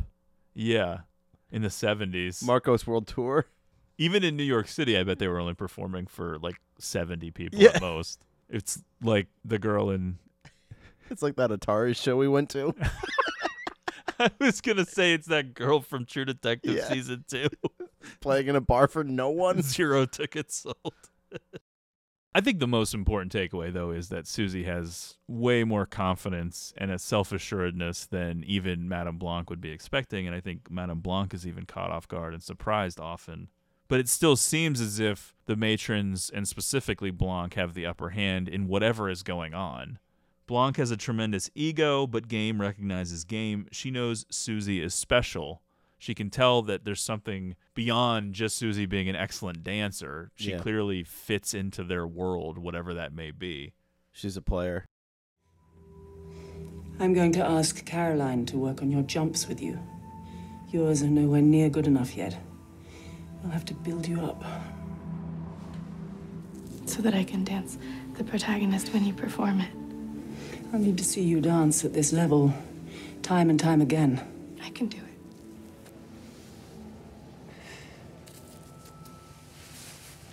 it. Olga made folk seem like such heavy lifting. She never understood the heart of folk. She lacked conviction. I'm relieved she's gone. Thank you for your help with that. One of the things they do is send Susie dreams. The second set of dreams, which come up later, I don't really have a lot of answers for. But the first set of dreams is a little bit easier to understand, I think, because you have the destruction of the mirror, the broken mirror, which right. I think is symbolic of breaking down vanity, which is brought up a couple of times, even by the disgusting Marcos at the very end. Yeah. And then a big part of it, other than the flashes of random imagery and then that ghost-like dancing thing, is the memory of her mother burning her hand with an iron for masturbating in a closet. What a childhood. This is clearly a deliberate act on the part of the matrons because they want to push her away from her birth mother, because part of their ceremony is denying your prior mother and accepting the new mother. That's right. Which would eventually be Marcos. Doesn't seem like it would be that big of an ask to deny her birth mother. Seems like there's some weirdness there. Well, there's certainly some weirdness, but you have to understand that these women, these witches, they don't really know much about That's her. Right. Yeah. So they must think that she is religious. And they're going to have to break her down. And she's got these connections to family that maybe defy logic, even though her mother was potentially abusive. And that brings us into Act Three, which is called Borrowing. Two men arrive at the academy looking for Patricia. These are really the only male dudes. Actors. Since Klemperer is actually a woman. Apart from the two detectives and a handful of minor roles, many without speaking lines, the entire cast of Suspiria is female, even Klemperer, as we've pointed out. Given his comments that his interpretation's visual style is inspired by the films of Rainer Werner Fassbinder, this could be seen as director Luca Guadagnino's tribute to Fassbinder's The Bitter Tears of Petra von Kant from nineteen seventy-two, which was composed of an entirely female ensemble. Also indicative of this Fassbinder tribute is the casting of Ingrid Cavan as housemother Miss Vandegast. In the early seventies, Cavan was married to Fassbinder and appeared in many of his movies. Oh, wow. She's actually one of the matrons that gets to survive. Okay. A couple of the matrons hypnotize these two detectives and start fucking with them. Right. As you described. They end up pantless. Pantless. Just laughing at their wiener. Yeah. And then you have, at the same time, Sarah and Susie snooping around looking for information about Patricia in the records, and mm-hmm. Patricia's records seem to be missing. However, Susie wanders off, and she sees what the matrons are doing to these two men and laughs, because I think the implication is that Susie is a virgin and has never seen a penis, probably. Yeah, so, I think so. She's in, enjoying what she's seeing, but I think it's kind of weird that she doesn't mention it to Sarah. Wouldn't that be immediately what you would say to your friend? Like, what the fuck something is that? Something crazy was happening? Yeah. I don't know what to say, but something really weird is going yeah. on. That's how That I'd should be an that. indication right there. That there's that more Su- to Susie. Yeah, she she clearly would have to understand that they have hypnotized these men or right. done something to these men to make them like that, and she yeah. doesn't seem put off by that at all. Susie and Sarah's friendship blossoms while Susie quickly climbs the ranks of the academy as Blanc's protege. In unheard-of speed, she is appointed the lead of the academy's upcoming piece, Volk. Blanc even wants to create with Susie as muse. There's some pushback, though. Susie establishes herself as her own person. She's offering up her own edits and critiques of Blanc's work when she's like writhing around sexually on the floor. Right. And being like, we should do this instead or whatever. I want to start work on a new piece. A piece about rebirths. The inevitable pull that they exert and our efforts to escape them. We learn it now, but Susie, you will improvise freely at its heart. I'm interested in your instincts here.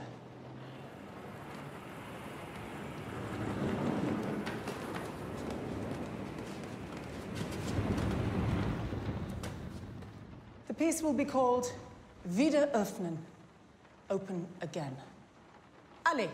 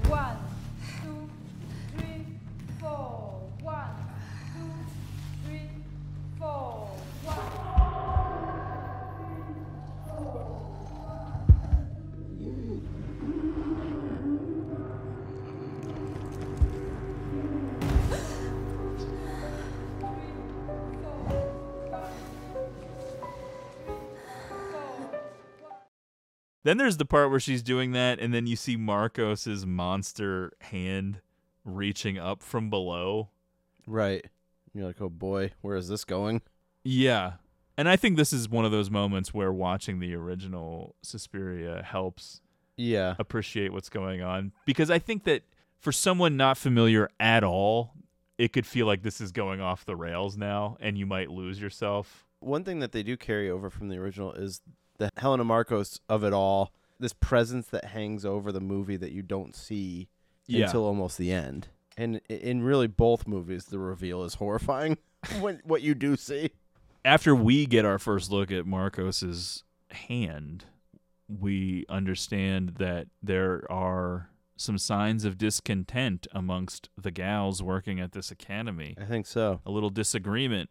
Blanc is not happy that Marcos was brought into close proximity of the rehearsal, especially without her knowledge.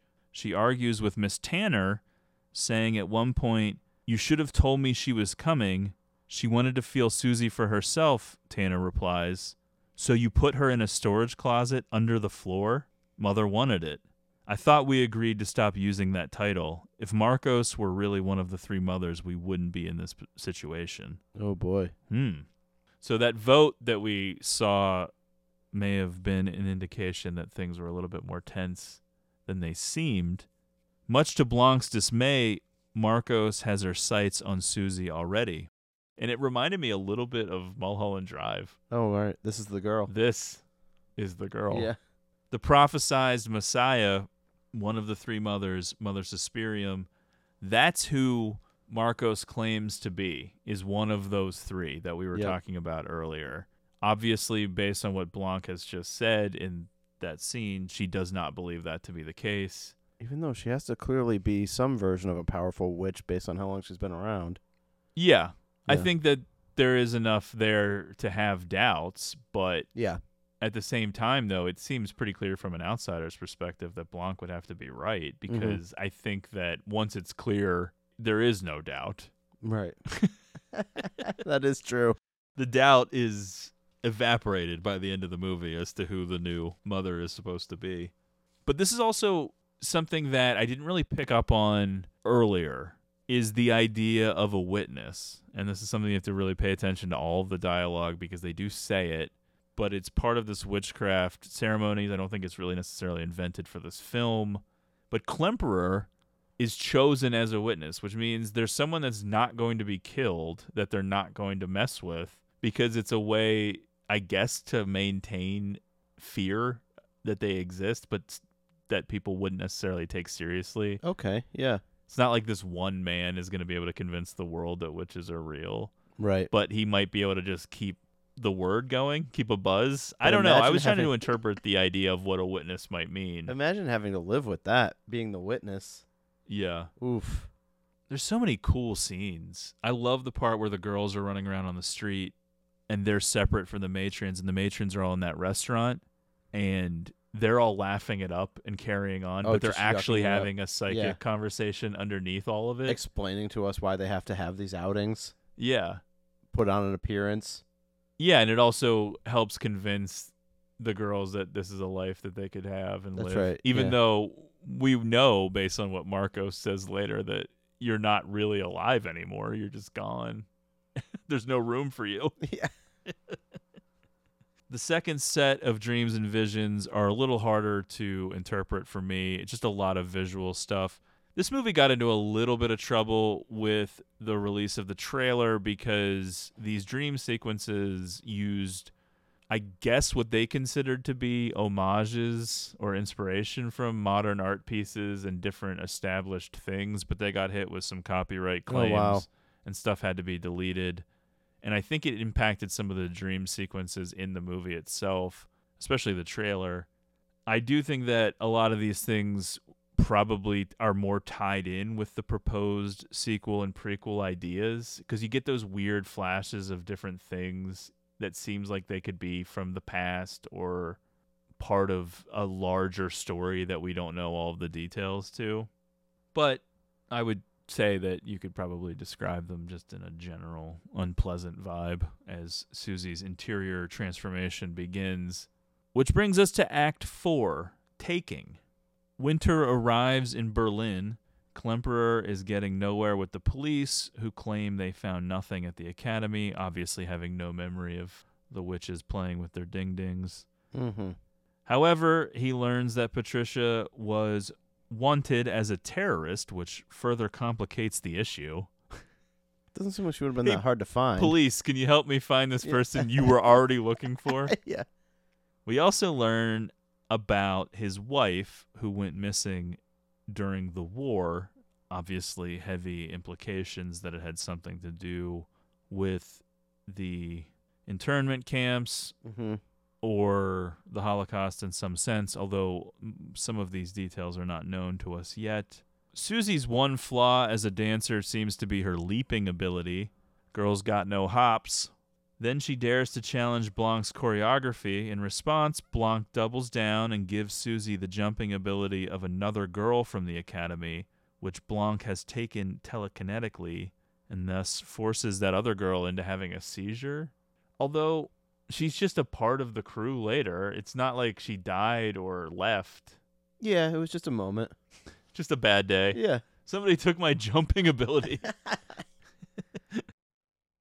Klemperer takes his search for Patricia directly to the academy, encountering Sarah, who he immediately dumps all of Patricia's crazy theories onto. Yeah, I don't know if he picked the right person for this. He knew her name, yeah, which is actually kind of an awkward moment where he's just like, "You are Sarah." She's I just know. Like, "Okay, yeah." You would think that after the whole Patricia is a wanted terrorist thing, maybe he would give this up. I know he had a moment where she came to him all in a panic, and he feels some sort of sense of obligation to figure out what happened here. But at a certain point, aren't you, to use an expression that comes up often on the show, the juice ain't worth the squeeze? What are you saying? That he should He's, just assume that she was killed because she's a terrorist? I would just leave it alone. Don't assume. Well, he's a anything. Good guy. Yeah, he's worried about. But it. isn't it? But isn't enough weirdness popping up now that you're like, you know what? Maybe well, he already had a chance to help his wife, and he feels guilt about well, that's it. That's true. And I think there's supposed to be echoes and similarities to searching for her. Yes. And so, whether it makes sense or not, he feels even more of a. An obligation or a connection here. All right, well, keep pulling at that thread then. Let's see where it goes.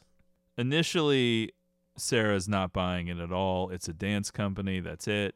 Blanc continues to work with Susie on the surface, preparing her to dance the lead, but underneath, perhaps a secret preparation as well.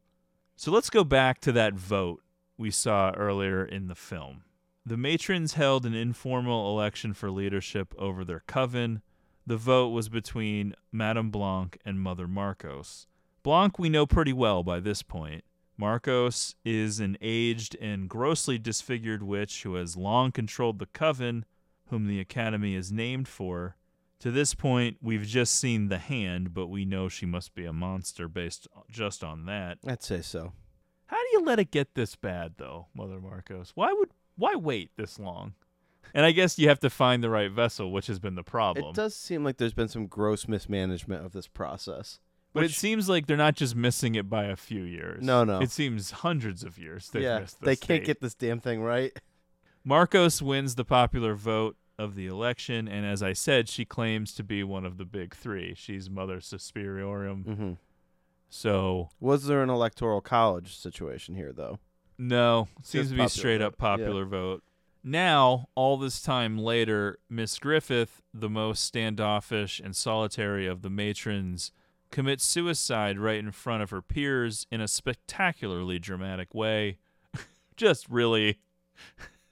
Could you tone it down a notch, please? Could you just go to your room and take some sleeping pills? Seriously. What the fuck? She just grabs a knife off the kitchen table and stabs herself twice in yeah. the throat. It's one of those moments that every time you see it, it's it's just the moment where you're like, literally me every morning. Thinking about having to start the day. Yeah. Now, I saved the election talk because I feel like there is a little bit of a flashback right to the votes thing right as she's doing this, Doesn't right? Doesn't it seem like she has a little bit of a reaction, like this pains her that Blanc is losing?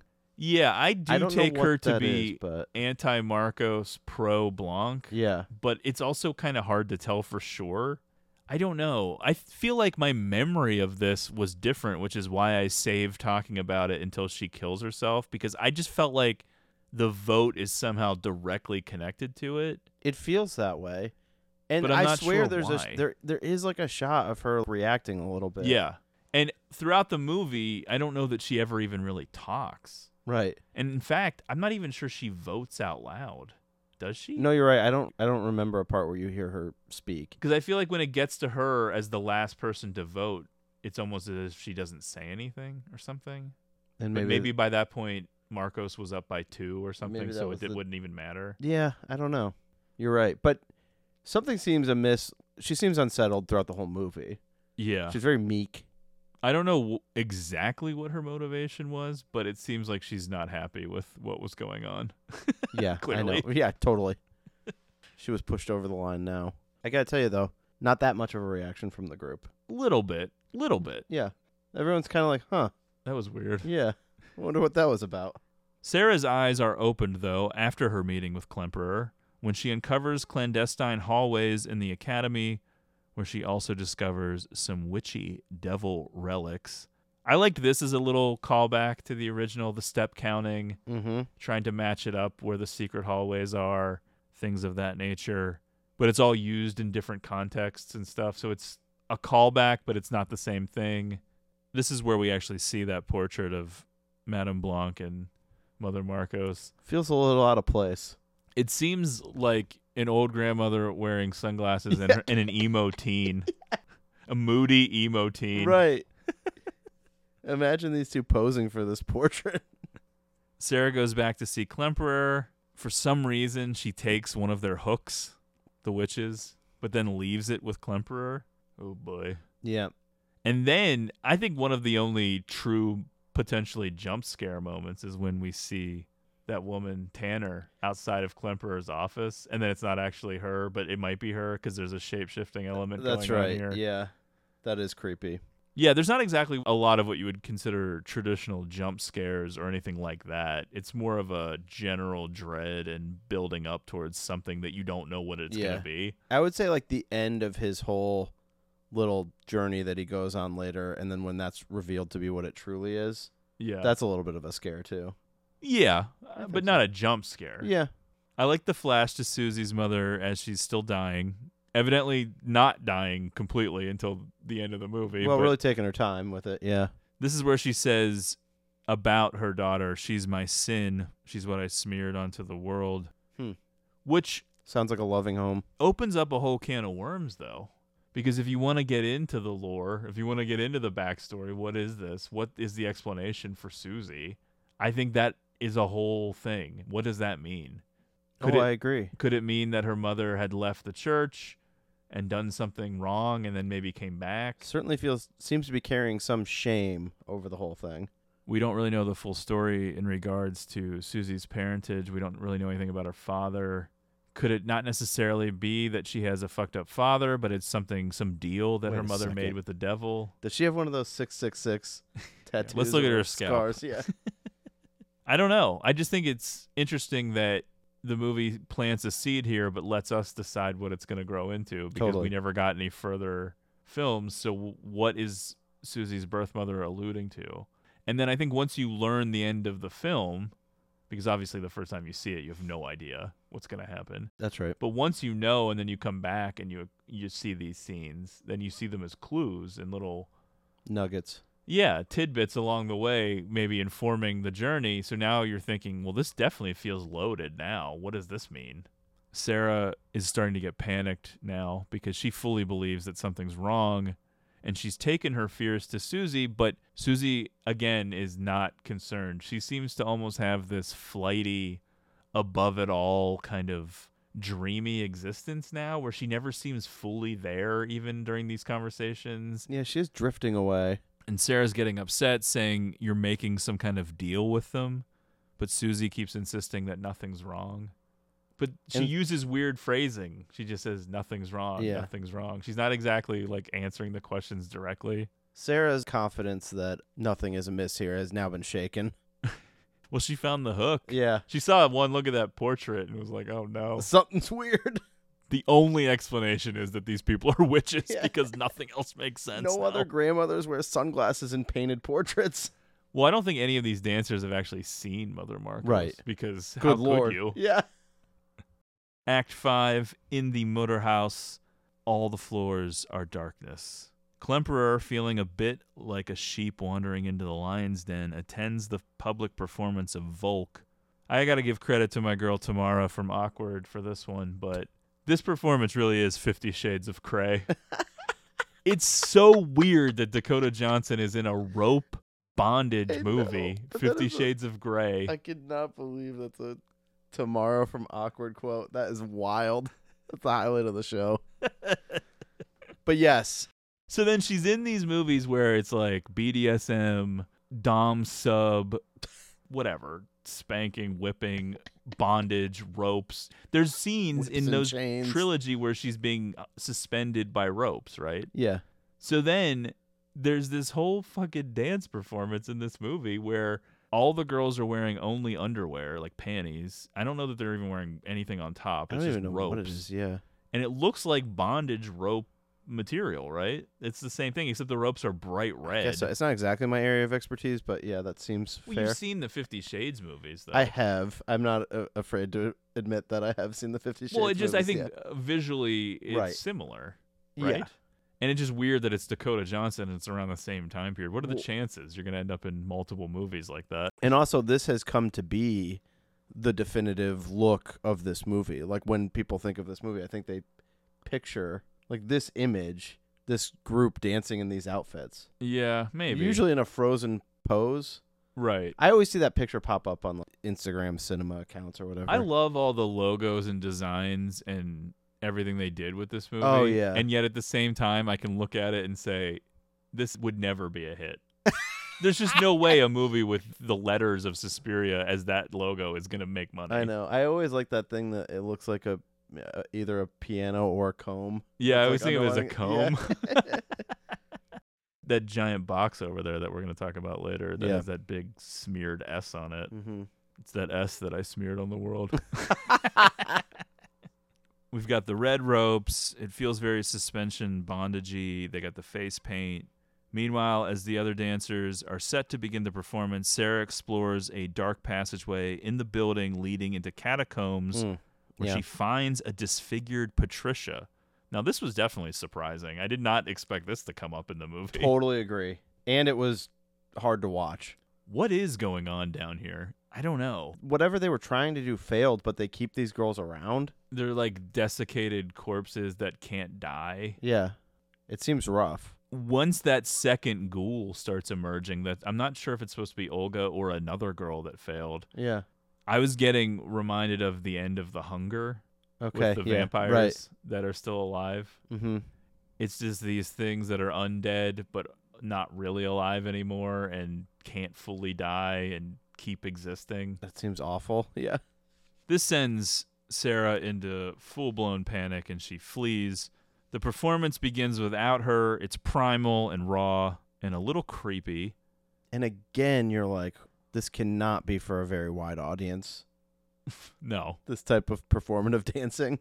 Elsewhere, lost in the dark and attempting to flee from the secret nightmare she's discovered, Sarah must contend with the matron's bitter and vindictive magic as they are fully aware of what she's doing and where she is.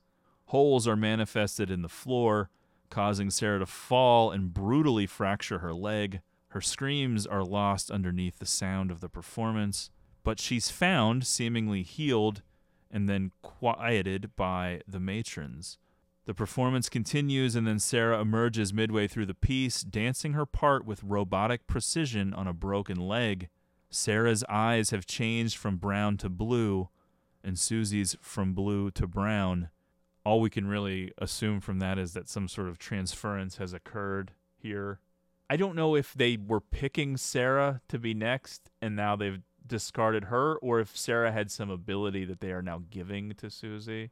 I'm not really sure which one is happening, because do you ever feel like there's a moment in the yeah. film where they're picking Sarah? Don't they just move on from Olga to Patricia, and that's pretty much it, right? I, I mean, agree. Sorry, it, Olga to Susie. It seems like the only reason anything bad is even happening to Sarah is because of her own little investigation here. Yeah.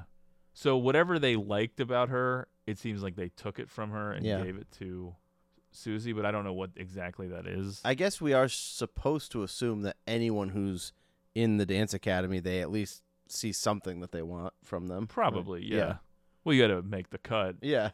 They need to sell those eighty tickets every four months. The dance ends abruptly when Sarah's leg gives out and she collapses in pain. As a concerned and confused Klemperer exits, he notices that Sarah's eyes have changed and leaves even more unnerved. Blanc visits with Susie later that night and offers a gentle rebuke for altering the dance and thus interfering with the matron's efforts to manipulate Sarah's body. A lot of that you kind of just have to infer by okay. what she's saying. She doesn't like come out and say it yeah, that way. Yeah. But basically they're, I guess, propping Sarah up to do the dance magically, but then Susie's sort of improvising and changing things, and it's messing them up or something, I Just guess. Pissing everybody off. Blanc sometimes speaks telepathically in this scene, which is kind of cool, mm-hmm. if you notice. Yeah, sometimes yeah. she talks, and sometimes her mouth isn't moving. Right. Susie does not seem bothered by this. No. Susie's awareness level and her precocious behavior, it seems like she might be throwing Blanc off in this scene with how much she knows and what she says and does. But I also think that the telepathic communication, it's more indicative that there continues to be a growing relationship between these two. Oh, for sure, yeah. yeah. But she definitely keeps surprising yeah. Blanc, because earlier in the movie, which at this point would have just been seemingly days ago, Blanc said to Susie, oh, every dancer needs to learn how to speak French. And then in this scene, all of a sudden Susie can speak French fluently. Yeah. It's like, where'd this come from? No dreams tonight. Yeah. No dreams tonight. That's what Blanc yeah. says as she's leaving, confirming where they're coming from in the first place. But Susie does see that ghost thing in the room again, which I'm not really sure what that is exactly. But a lot of times these movies with witches and covens and haunted houses and shit, they just have a lot of random just a lot supernatural of stuff going on. Weird shit happening. Brings us into Act six, Suspiriorum. The next evening, Susie attends a celebratory dinner with the matrons. This is another awesome visual scene. I guess fitting in with what we were talking about earlier, it just really looks like it was made in the seventies, this mm-hmm. scene. And it does recall the previous scene, which was just the matrons. This one's mixed between the girls and the matrons, but now the girls are being brought further into their world. But I think it's cool the the way that it's set up. There's a lot of great symbolism because Blanc is seated at one head of the table, and then eventually Susie finds herself seated at the other That's right. end of the table. They seem to be entranced with each other. Yes, they are very silent, yeah, and everyone else is loudly carrying on around mm-hmm. them. I just wrote some words, predatory question mark, sexual question mark. You're not was, really sure what this all is. I was getting a sexual vibe. Yeah, I do think that there is some kind of a feeling between Blanc and Susie, mostly from Blanc's perspective, that goes potentially beyond just matron motherly. There could be a romantic interest, a sexual interest as well, although that's not really explored. I don't really know, but part of that may just come down to the performances of the two actresses. I don't know if I'm just projecting anything onto it. Could be. This was a scene I actually went back and rewound because I was a little confused. So at one point, the camera is focused on Susie, and then it goes to Blanc, and then it goes back across the table, and then Susie's just gone. Right. I didn't was not sure what to make of this sudden departure. It is weird. It almost makes it seem like she was never there. Yeah, but I don't think that's the case either. I, I agree with you, but it it puts that thought in your head as a well, possibility. It puts a lot of thoughts in your head, which is yeah. what this movie does. You don't know if what you're seeing with Susie's mother is a flashback. It's exactly. hard to tell what's going that's right. on. There's so many things where you're not entirely sure what you just saw, and then you're trying to interpret that. Mm-hmm. Because you're like, well, is she magic, or did she just get up and leave? And if either one is true, where did she go, and why? Yeah, right. I don't know. It's a departure from the group. Meanwhile, at his country home in East Germany, Klemperer encounters Anke, his presumed deceased wife. And there's definitely like a total change in demeanor of the movie at this point. Yeah, this is another part that completely catches you off balance, yeah. where you don't know what the fuck is going on anymore. This was so out of left field the first time seeing the right. movie. You have no clue what to make of it. I guess since you're watching a movie dealing with witches, of course you're not going to necessarily trust what you're seeing, but even still, I know. Even if you assume this is fake, you still don't really know why it's happening or what's happening exactly. Anke is portrayed by Jessica Harper, who famously plays Susie in the Argento original. How so about pretty that? Cool casting yeah. there. In an interview with her and screenwriter David Kajganich at the film's Fantastic Fest premiere in Austin, Texas, Kajganich revealed he and Guadagnino thought Anke would be the pr- best character for Harper to play. Guadagnino contacted her and proposed the idea to her, which she immediately agreed to, and then she immediately contacted the Berlitz School to learn and practice German for her scenes, as she had lied to Guadagnino about being fluent in the language. Wow. For Harper, the hardest thing to do was get the dialect right while walking backward. Always cool to see a character from an original movie pop up in a different way. Yeah, and it's cool because it's they give her a new character that wasn't even in the original right. film, and so there doesn't need to be any weird vibe of taking another part that's yep. been made iconic by someone else or anything like that. Anke tells Klemperer that she faked her death after fleeing the Nazis and started a new life in England. She says that she heard he was killed during the invasion.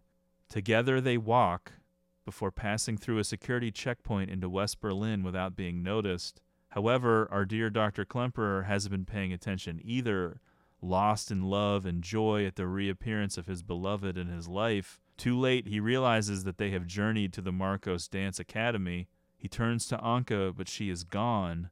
Cackling matrons shrieking in the winter night collect him. Mm. They've angrily retrieved their hook as well, which Klemperer had tossed in a river after what happened to Sarah. Oh, no. The matrons mock him for not getting his wife out in time before the war, and also for not believing Patricia and dismissing her words as delusions. Well, the truth is that he has been lured back to the academy to witness an impending witch's Sabbath. This is a brutally mean trick. I was going to say, it's a pretty rough series of events. That ends up being super creepy, too, but I also think a little unfair for them to be holding not believing Patricia against him. Even though that's what they would want, exactly, is for him not yeah. to believe. But yeah, well, they were taking that feminist stance of believe all yeah. women.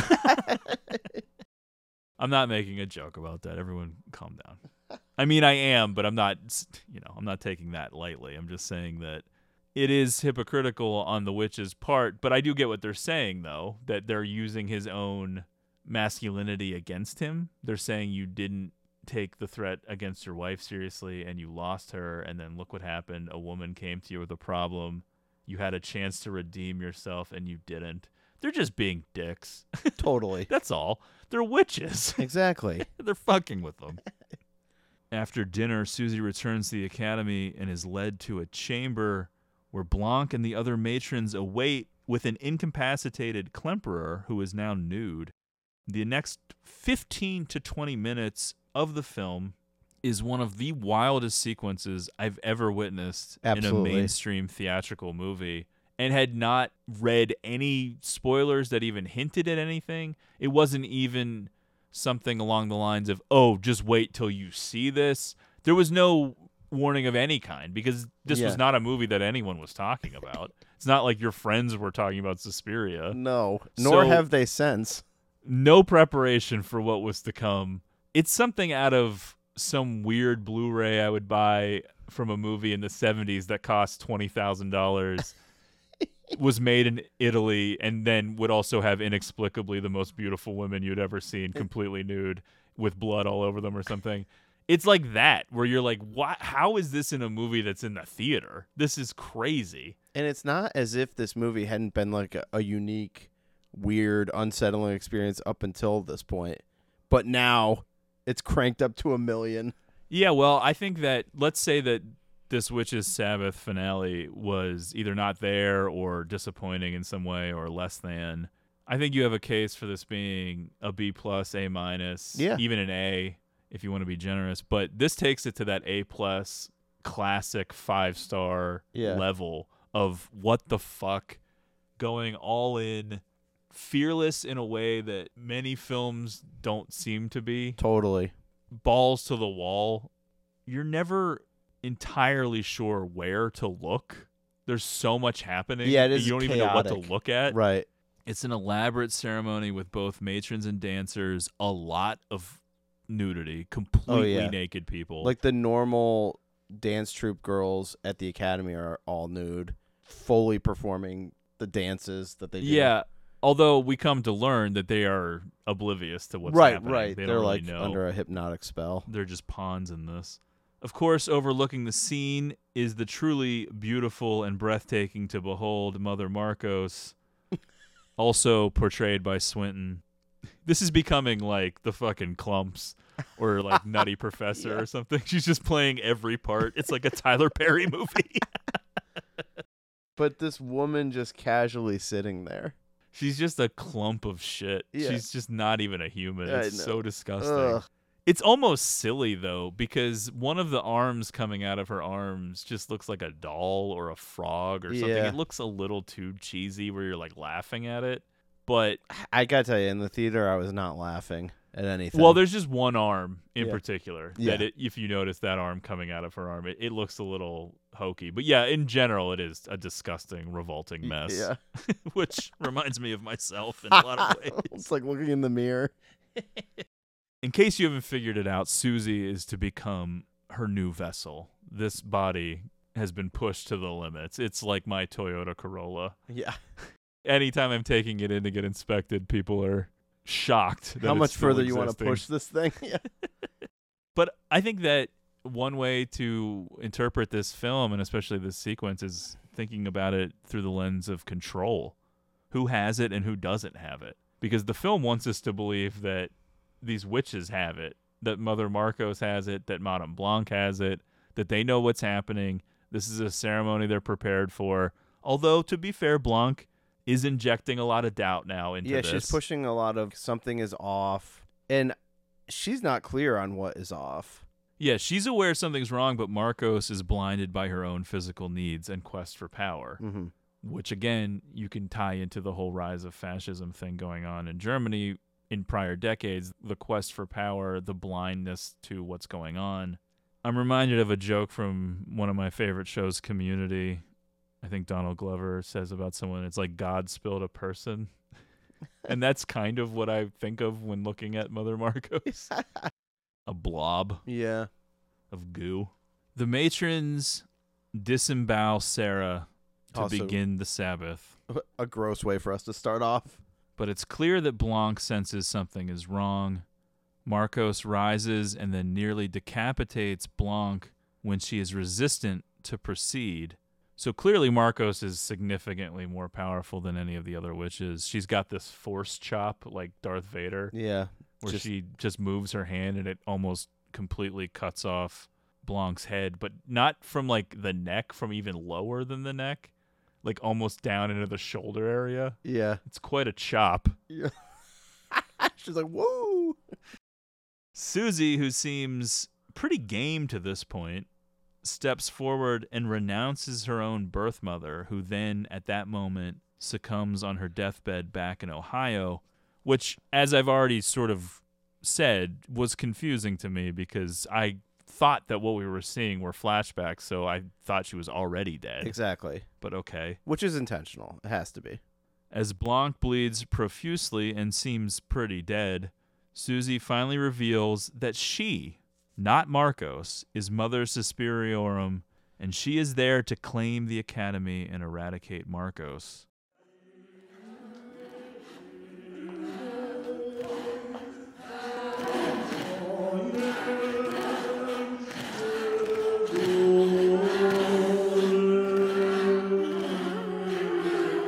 You look afraid. He's afraid for you.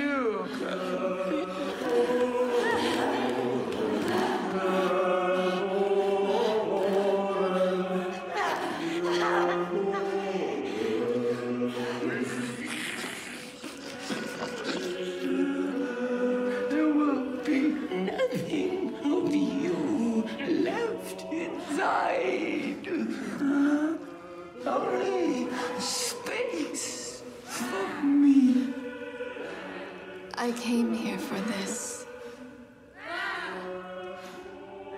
You've all waited long enough. Ah, it is happening!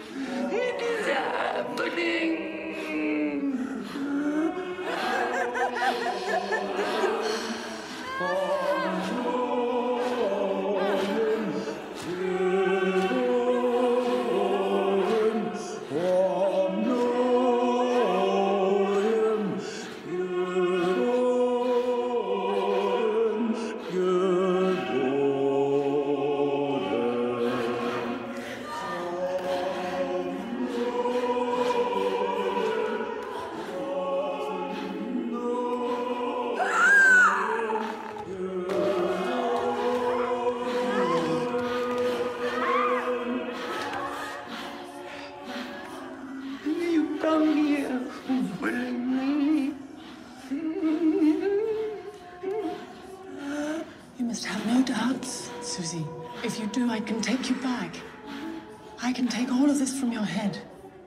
You can forget everything. I want this to be pure. We all know what you want.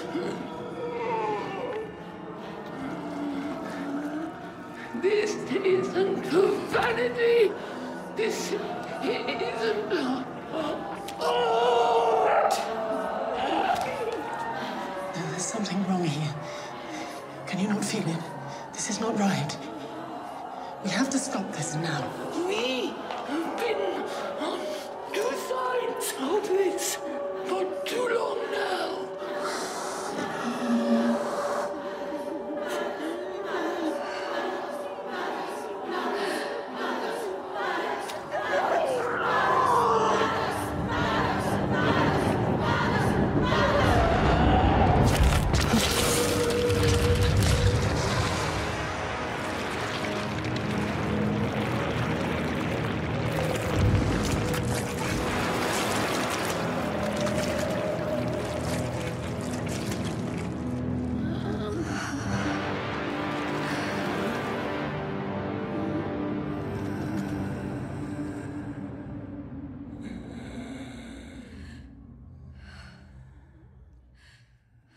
I like Marcos slowly accepting.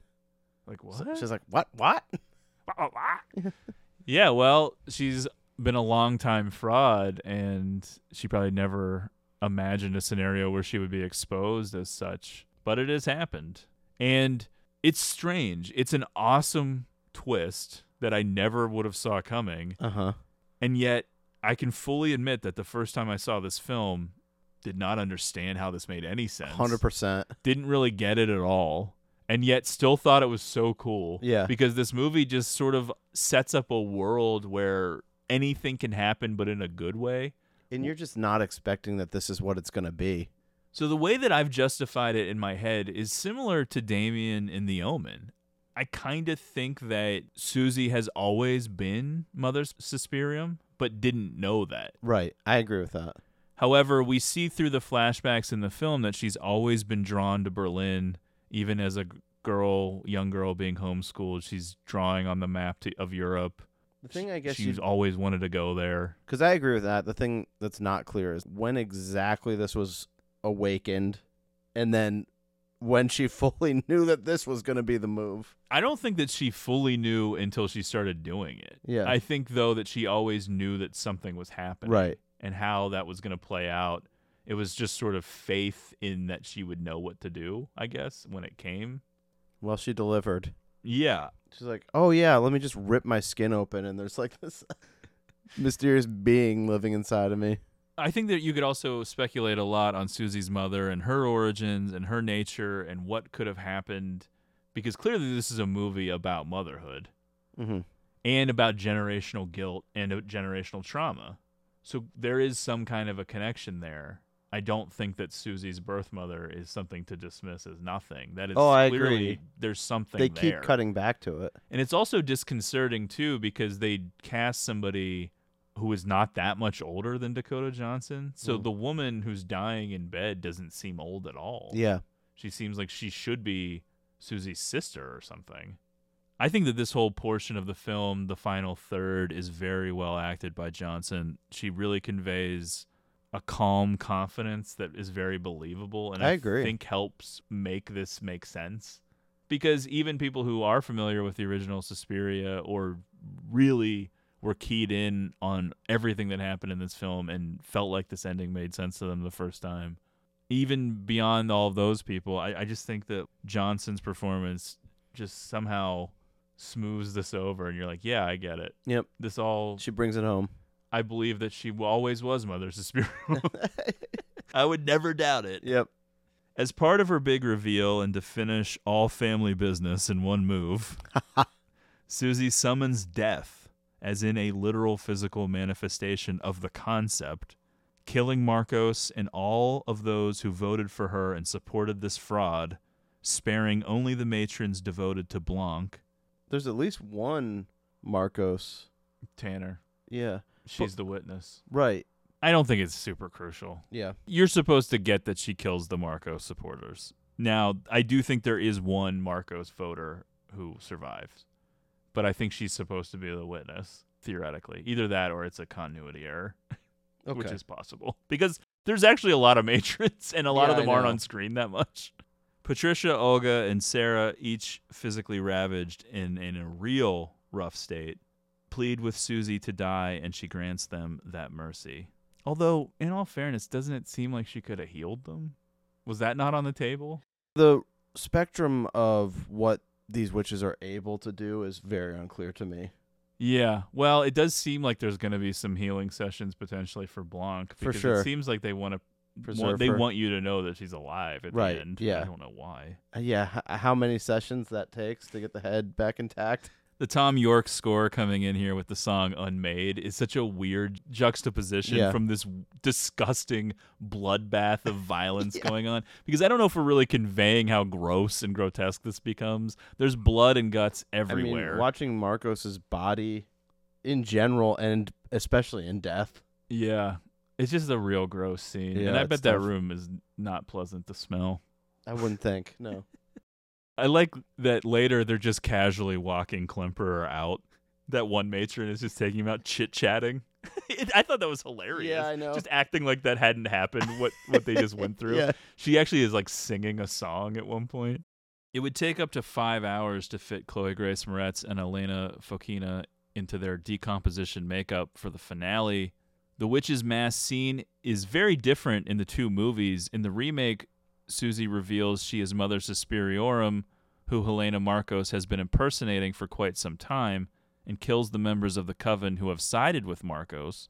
In the original, she kills Helena Marcos, and that causes the entire coven and the majority of the building to explode, and she apparently had no idea that it was a coven until the climax. Madame Blanc has a very different fate in this film than in the original. In the original film, she dies when Susie kills Helena Marcos. In the remake, Blanc is partially decapitated, but later seen, still alive, it's more than likely also that Mother Suspiriorum slash Susie brought Blanc back to life. Hmm. Madame Blanc as a character is also just different in general. In the original film, she's the primary ruler of the coven under Helena Marcos in a defined hierarchy that is not really challenged in the film. Yeah. And wants Susie dead eventually. In the remake, she appears to have less power in the comparison to the other witches, and I she still, is friendly in I, a teacher-like manner. I still view her as sort of the second in command. I do too, although the hierarchy is a little bit different to under. It's a little bit hard to understand. Okay. I'm just going by what's presented yeah. in the movie. Like, right. It's hard to tell. Totally. They all have specific functions. Like, one is specifically the quote-unquote house mother, and Madame Blanc is clearly there because of her dancing ability primarily and her choreography. So I could see that maybe she's like the artist in the group, but maybe as a witch she doesn't have as much power. I don't know. Yeah. But as I far guess... as influence over the girls, yeah, they yeah. all worship and adore her. Well, just the idea that there would even get to a point where there'd be a vote between her and Marcos to me implies a level of power in the group. Yes, that's true, but I'm I'm talking about literal magic power. Yeah, okay. In terms of political power, yes, okay. I do think she's the second most, and I think it has to do with her ability to run the dance academy yeah. in a certain way at a certain level. But yeah, the level of which the magic is definitely debatable. I don't know. We never see her do too much. Right. She definitely has power. Right, for sure. But it does seem to be more X-Men type power yeah. than full-blown witch that right. can do anything. It's like, oh, you, I can talk to you, but I just do it psychically or yeah, something. Yeah. Patricia's diary refers to three mothers, Mother Suspiriorum, Mother of Sighs, Mother Tenebram, Mother of Darkness, and Mother Lacarium, Mother of Tears. These are the three witches from Dario Argento's Three Mothers trilogy, with each witch appearing in an installment, Suspiriorum in the original Suspiria, Tenebram in Inferno, and Lacrimarum in Mother of Tears. It's further confused by the fact that Argento has a film called Tenebra. Right. The masks seen in Susie's nightmares were originally going to play a part in the narrative. During the Black Sabbath scene, three women would be seen wearing masks, apparently representing the three mothers referenced in Patricia's diary. The woman wearing the mask representing Mother Suspiriorum would take it off and hand it to Susie after she revealed herself as the true mother. You can still see remnants of this concept in the form of the three long dresses made of human hair in the Black Sabbath scene. The witch's Sabbath that serves as the climax of the film was technically complicated due to Swinton's portrayal of three roles, each of which required their own unique and extensive makeup effects, as well as full-body prosthetics. Additional prosthetics were created to achieve the disfigured appearance of Patricia, as well as the disembowelment of Sarah.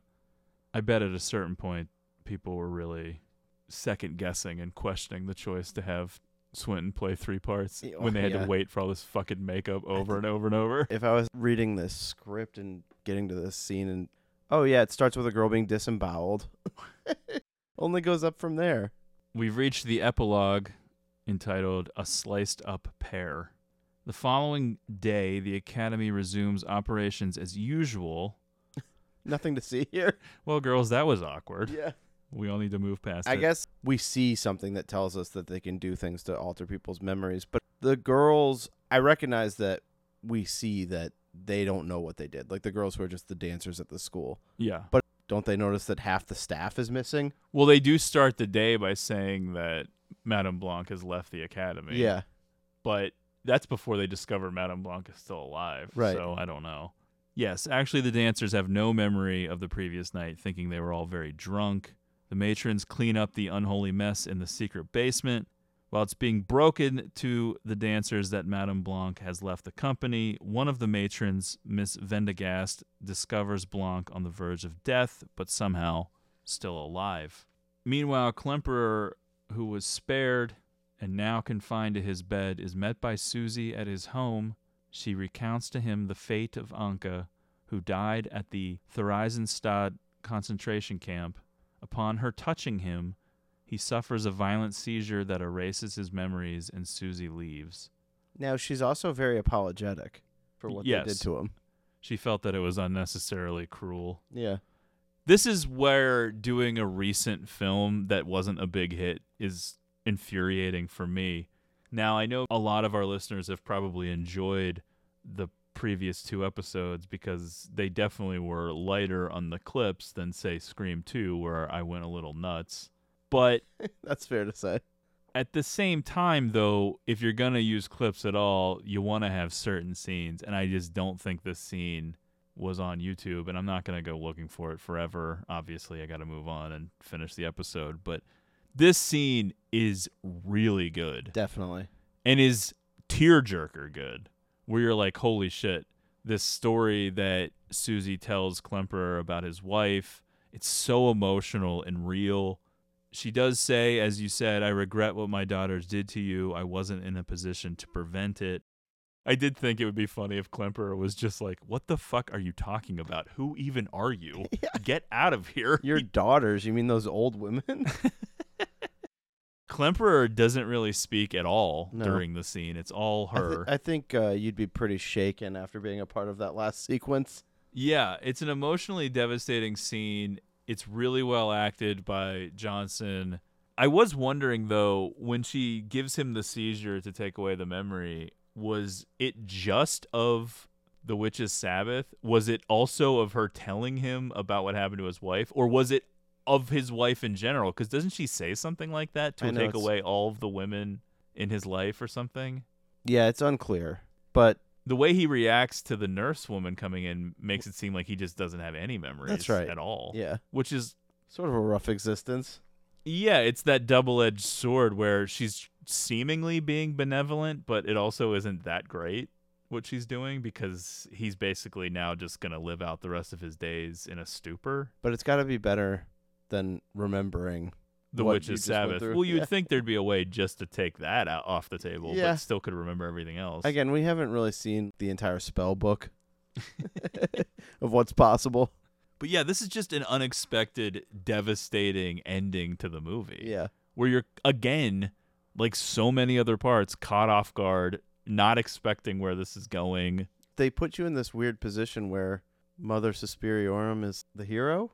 Yeah. Well, she's definitely more pure yeah. than the corrupted Mother Marcos. Now, in terms of is she actually good or evil, I still think they're evil on the side of witches right. and they yeah. want to dominate the world and, and come into power. But Marcos was corrupting it and was a fraud and was using the girls in a way that was inappropriate. What they do to Olga, Sarah, and Patricia, they just throw them away. They're garbage. Less than human. Exactly. You can start to see the, the parallels to the the damaged psyche of Germany during this time period. The date that Joseph's wife, Anka, died during World War Two, November eleventh, is the same date as the performance of Volk, which was eleven eleven nineteen seventy-seven, so thirty-something years earlier. At the end of the film, a woman can be seen walking out of the front garden of Klemperer's former estate holding a book entitled The Great Mother. The full title of the tome is The Great Mother, An Analysis of the Archetype, written by Eric Newman. According to the description, the book explores the Great Mother as a primordial image of the human psyche. The book also describes how the feminine can be depicted as a goddess or a monster. All of these themes are explored in the film, especially towards the end during the ritual. Now, I'm going to go out on a limb and say you are unfamiliar with the post-credits scene, or do you know? No, I'm unfamiliar with the post-credits scene. There is a post-credits scene. You're not missing much, okay. but it is weird, and I didn't know about it until the time before this time okay. of watching. So the last time I watched this film, which was probably last year, I left the credits on and yeah. actually caught it for the first okay. time. Yeah, no, I've never let it play out. I didn't know. It's very brief. It's just Susie looking out of a window, I guess, but kind of more towards us. And I think it's just supposed to be symbolic of her business is taken care of, so now it's on to the rest of the world or us. It's projecting a lot onto what I think was just unused footage from the movie that they thought was enigmatic. Yeah. We knew we would maybe want one, says Kajganich, depending on how the end of the film sat.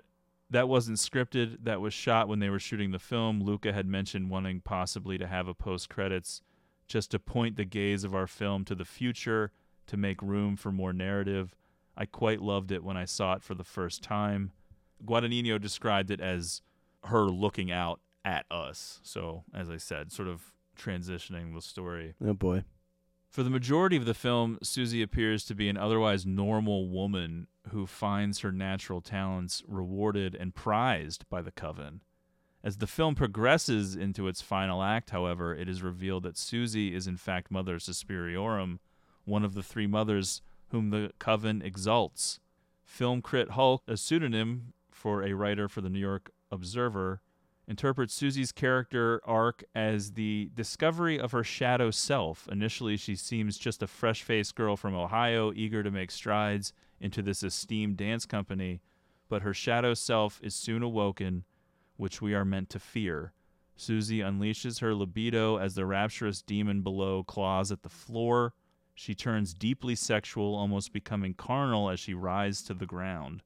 Similarly to Goldberg, another writer, they interpret Susie's unveiling of herself as Mother Suspiriorum to be messianic in nature, as she eradicates the corrupted mother Marcos and the loyal followers who idolize her. Goldberg reads Susie's destruction of Marcos and her followers as retribution for their abuse of power, saying, quote, Guadagnino is repeatedly hitting on a world where power has been abused and those who feel no guilt or shame are running rampant. We see it in Klemperer's history as a Holocaust survivor. We see it in the current events that pop up in the news during the movie. And we see it inside the Coven, where the older women who are supposed to be teaching and helping the students are instead preying on them.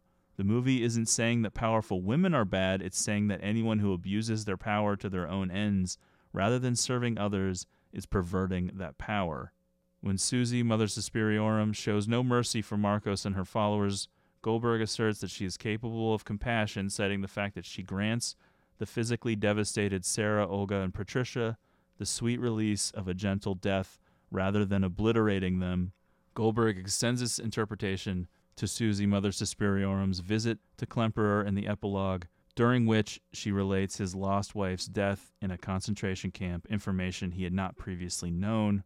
Goldberg reads the sequence as an emphasis that women bonding together have the power to remove the fear of death, and that while the world, especially the powerful, need guilt and shame, Klemperer should not feel those things because he has not abused his power. He's the witness, and from the perspective of witnessing an authoritarian rise to power, in his case Nazi Germany, he is responsible for watching and doing nothing. However, it's people in power who need guilt and shame. A lot of people debated whether or not this film was feminist or anti-feminist. I think it's definitely feminist, but I would say so. It confuses the issue, I guess, with the corruption of power, but I think I chose to read all of that because I think it succinctly hits the point of the film is talking about a very specific corruption of power. It almost seems just random that they projected that into a story that happens to be all about women. I yeah, don't know I, that that's... I, I didn't I, take that piece of it to be gender-specific. No, there's just a, an evil corruption that can grow and spread, and then Susie arrives sort of unexpectedly to root that out. Now, does this all work and connect and make total sense in terms of like a, a, a larger political statement? I don't know. I guess my question is, what was Mother Suspiriorum up to when she wasn't Susie? It's sort of like a more existential idea yeah. than just sort of a one primary identity. It's not unlike a lot of religions that have like right. the Messiah returning. Like she's sort of a prophesized person. Yeah. But similarly to Damien in The Omen, she's not really aware of that yet. She has to grow into that. And while Marcos, prophecy. obviously a very powerful witch, she is not this prophet. No, she decided she was, right. and then used that to her own benefit, and then has sort of been ruling with a an iron fist, because I think that you're supposed to take that some of the w- rituals and things that they've done and the way they've done business under Marcos is not how it's supposed to be done. Yeah. It was more for the glorification of herself, which is why I think Blanc questioned her authority and tried to oust her as president or whatever of right. the little group. I think that you can take the idea of Mother Marcos and make it make sense under the ideas being explored in the German Autumn and sort of the generational guilt and anguish and all of those burning hot feelings that these people have because they don't know what to do. They don't know what to do with their feelings about their world and their family and their society because of finding out how horrible the Holocaust is and how, how horrible the real truth of it was. And think about Marcos in a made-up, completely ridiculous bullshit thing. I'm not saying that you have to actually think about real-life horrors in comparison to fake stuff, but you know what I mean? Marcos, there's really a, a displacement of community and responsibility within a societal framework in favor of personal aspirations and the never-ending pursuit of an accumulation of power, which is not too different from something as horrifying as Hitler, but you could also apply that to things in your own world. Totally. I, I don't want to turn this into a whole political thing now, but it wasn't like I was reading some of this stuff and not thinking about similar things in today's America. Oh, absolutely. The narrative of the Coven and Susie, Mother Suspiriorum's inf- infiltration of it is underpinned by numerous historical incidents, including the hijacking of Lufthansa Flight one eighty-one, bombings, and numerous kidnappings perpetrated by the Red Faction Army, a Marxist group whose peak activity occurred in the autumn of nineteen seventy-seven in West Germany. These events occurred in the wake of, believe it or not, an insane German word that is so long that it's almost an entire line that I'm not going to even attempt. Because you know how Germany has words that are insane. I do. They yeah. have, for some specific thing that we don't have a word for, Germany has a word for it. A period referring to Germany's national reflection on their culpability in World War Two and the Holocaust, which echoes constantly throughout the film. While Goldberg has pointed out correlations between the Coven's inner workings and the national events occurring outside of it, others, such as Simon Abrams of The Hollywood Reporter, view them as surface-level parallels between historic signifiers that have the odd effect of subordinating those female-centered themes to a blandly familiar grab bag of sensationalistic headlines. Abrams concludes that the film offers an underdeveloped pseudo-Jungian understanding of how historical events kinda sorta overshadow their protagonists' lives. So I wanted to read that too to sort of balance it out. Not everyone was sucking this movie's dick. Oh yeah. When it came to the historical stuff, because I don't know that it's fully successful in bridging that gap, but I think it's a fascinating attempt and it has no impact on my enjoyment of the film. Yeah, I agree that I can understand the argument that, well, I see some parallels here, but it's not really all tied together. But I think sometimes the parallels are just enough. Yeah, and I think it's a big ask sometimes whenever the history that you're incorporating is very painful and it's still very raw and real. And even though World War Two is getting further and further and further in the rear view, it's still very oh, yeah. much current enough that bringing it into your movie, even if it's only the aftermath of it thirty years later, is not always going to go smoothly with all audiences, and some people aren't going to be super cool with it, because if you try to incorporate something nine eleven oriented into your movie, granted, people have done that, but for sure, you risk alienating your audience if it doesn't come off right. There was that movie with Rob Pattinson. Oh, yeah. What was it? Remember Me or something, where the big mm-hmm. twist is that it all leading to a nine eleven ending, and everyone was like, are you fucking kidding me right. with this movie?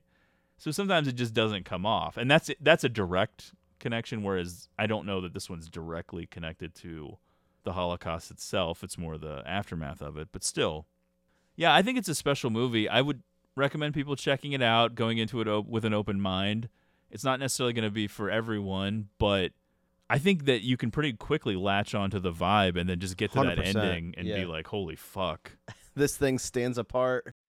For people uh, who are fans of the original, I think it's a cool companion piece. Yeah. It doesn't replace it in any way. It doesn't even really try to be like it, but it doesn't ruin it or bastardize it. It just sort of takes it as a jumping off point to yeah. do your own thing in sort of the same playground. Right. I think it's a really amazing example of doing a remake. This is a really cool approach to have, like making it your own movie while still carrying over some elements of what made the original so unique and cool, but doing it in a different way, doing it in your own way. The only criticism I guess I would have, and it has no impact on me because I don't care about the box office, but if I was going to say how do you build the perfect movie and then make this sustainable as something you would want to keep trying for remakes, you needed to make it maybe a little bit more pop.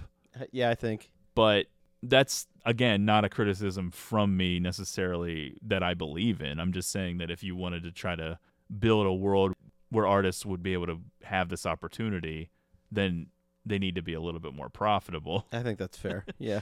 But aside from that, it's one of those things that we just have to be grateful that we got. Absolutely. We just have to be happy we have it. Because it's pretty unbelievable yeah, that we do. That's one of the benefits of the beginning of the streaming wars was Netflix and Amazon and Apple and some of these people being willing to throw so much money chasing prestige.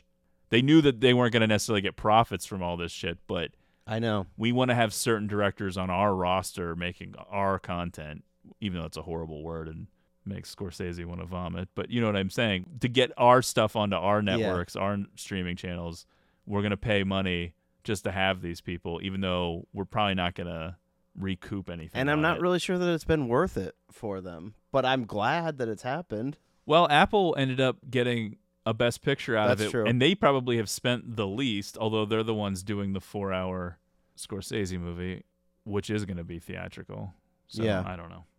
All right, folks, let's get into segments. We're going to pare it down a little bit this week because we're recording two, and this one's already spiraling way too long. So, spoiler alert, no email this week, but we do have some to read, so we'll get back into it right in the next episode. greatestpod at gmail dot com. We'd love to hear your anecdotes about any movie, anything you've seen. Listen to our recent episodes for some examples, but we're also interested in any sort of Greatest October or horror-themed episodes. I know there's not a ton of episodes left, and we're recording another one right after this, but we will continue to read those forever. So it doesn't have to be horror-related. Any fun experience. Oh, yeah. Especially if you've done a listener request. I, I hate to keep harping on this, but we've done goddamn fifty of them, and I don't think we've had fifty anecdotes about these movies yet, people. So. Yeah. Get on that. Let us know if you saw Suspiria in the theater. Yeah, well, that would be cool. Either of them. Yeah. Either or. I've wow, seen yeah. both of them, although obviously not the first run of the original. Yeah. I wasn't born yet. But I did get to see the Synapse four K presentation in theaters a few years ago. That was pretty cool. Anyway, since we're not going to do email, we'll just jump into recommendations. What are you doing? What? What? Vincent stopped making picks. Well, how am I going to know what movies to see? We have a wide variety of Gene picks. Gene's trash. I'm Gene. I'm going to recommend another Luca Guadagnino movie that I, was in my favorites of the year last year, Bones and All, which oh, yeah. I actually forgot to look up where this is streaming, but I assume it's still on Amazon Prime. Yeah, I, th- I think so. And it's probably elsewhere as well, in a streaming rental, starring Timothée Chalamet. And I forget the girl's name. I don't have the information in front of me, but it was one of my favorite films of the year. It's a total mood. I want to watch it. Yeah, you would definitely like it. I can let you borrow the Blu-ray if that'll help push you into watching it rather than just having to click on the streaming. Okay. But it's a road movie. A lot of people compared it to Near Dark, the Catherine Bigelow vampire movie from oh, yeah. the eighties. I think it's got a little bit of a similar vibe to that. I don't know how to explain it. It's not quite a horror movie, although there is horrifying things in it because it's about cannibalism, but I don't know that I would say it's really a horror movie. It's kind of got a road movie, relationship movie, a little bit of horror, a little bit of suspense. I don't know. Certainly a director that does vibe and atmosphere well. Yeah. So so I would recommend checking out Bones and All. It was a movie that definitely went under the radar, similarly to Suspiria. So if you haven't seen it yet, check it out. Do you have a recommendation? Um, I can just double down on a movie that came up twice recently, including this episode, but I did watch it within the last couple of weeks, streaming on Max, the Chloe Grace Moretz remake of Let the Right One In, Let Me In. Just another awesome. Yeah. Um, and I, I rewatched it for the first time in quite a while the other day, and really a, a great movie. Yeah, for those of you who don't know, Matt Reeves, who made the Batman movie from last year, that was last year or this year? That was last year. Last year, yeah. That was one of his earlier works, was the American remake of Let the Right One In, which is based on a book. but it was called Let Me In. It's pretty similar, but really good performances from Richard Jenkins, Chloe Grace Moretz. The main it came kid. out the same year as Kick-Ass, I think. She was really having a twenty ten a yeah. moment there. Yeah, I really liked it, and the climax of the movie is really absolutely awesome. Yeah. I would compare it to like a Tarantino style. Yeah, maybe you don't see as much as as you would in a Tarantino movie, I think. But you're so pumped. Yeah. She's never seen a single Paul Walker movie. That's a huge oh no no. She also doesn't care about Blu-ray. She's a monster. So let's move on to physical media spotlight. Matt, I'll let you go first since you just were scrambling right before yeah. we started recording. I had taken some pictures of some stuff a while back when I knew we were going to do this, so I just I went back to those. I'm going to do a, a fun one. Okay. Or at least one that I think is fun, and it ties back to the show a little bit. The Grindhouse releasing Death Game. Yeah. Of course, it's the inspiration for Knock Knock, Knock. Knock, a show favorite, and an episode that was really exciting for us back in the day. It's a crazy, campy Grindhouse movie, but we love Colin Camp. Yes. Who's in the film, and it's just a great time. Yeah, for those of you who maybe aren't following what Matt's saying, who haven't been with the show and listening to every episode, we did cover a film called Knock Knock, which was not a big movie. It was pretty much straight to V O D. Came out like twenty fifteen, but we I did think, it like in the first fifty episodes of the show. I think it's had some weird runs now in the streaming world where I swear like at a certain time I'd get on like Netflix and it would be in like their top streaming movies or something. Stars Keanu Reeves, Ana de Armas, which is where we discovered her, obviously a show favorite. Mm-hmm. And what's the other girl's name? Lorenza Izzo. Yeah, another show favorite. And it's a remake of the movie Matt was talking about, which finally got a Blu-ray release. It wasn't even really available anywhere. Yeah.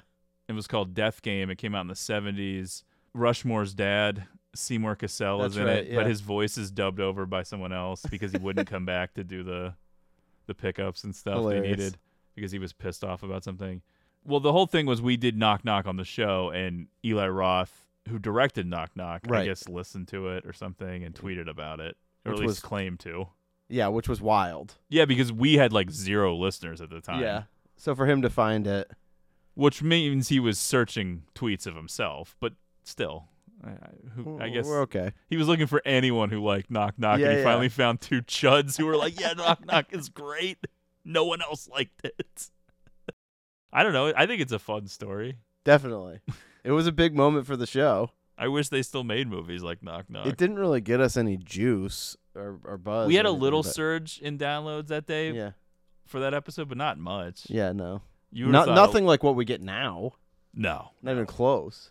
My physical media spotlight is sort of a shameful revelation that I've decided to provide for everyone for entertainment purposes only, and I assure you that's what this is for, not bragging or anything or in any way trying to insinuate that this is a positive thing that I've done because it's really embarrassing and sad that oh, good. I did this.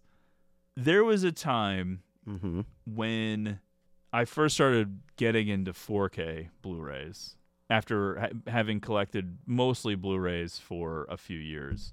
Upgrading to a four K player. I think it was when we got a new T V at the old apartment. Right. Got a new player, started buying four Ks. But I initially was thinking, I'm not going to just rebuy everything. Yeah, I know. It turns out multiple times. Things would come out, and I would see them come out at the stores that I check basically every day, several times a day.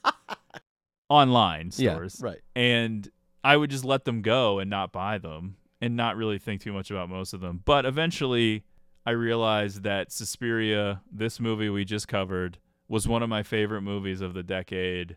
I really loved it. I thought it was like an A plus, five stars. Yep. And the further we got from it, I was liking it more and more and more. And I realized I wanted it on four K. But it was sort of complicated because it's an Amazon movie. They barely did a Blu-ray release. There is a Blu-ray. I owned the Blu-ray. Matt now has the Blu-ray. Yeah. The four K was never released in America, and there was a regular edition, and then there was this jumbo, ridiculous box. It's like, I think the biggest box I have. Spoiler alert, I do have it now. It's huge. It's like a, literally the board game Clue size. Yeah. It's like a board game. Trivial Pursuit, I think, is actually a good comp for how right. big the box is. It's just a black box with a big S on it. That's super limited. That's the one I really wanted. And I was jealous because I follow someone on Instagram that buys a lot of movies, and they bought it, and I was like, I need to have this. Unfortunately, trying to find it on eBay was like impossible because there aren't that many of them, and I didn't really feel super comfortable buying one from overseas because I didn't want to spend hundreds and hundreds of dollars on something that might not make it to America. So I was waiting for one to be sold in the U S and would check eBay three times a day or whatever.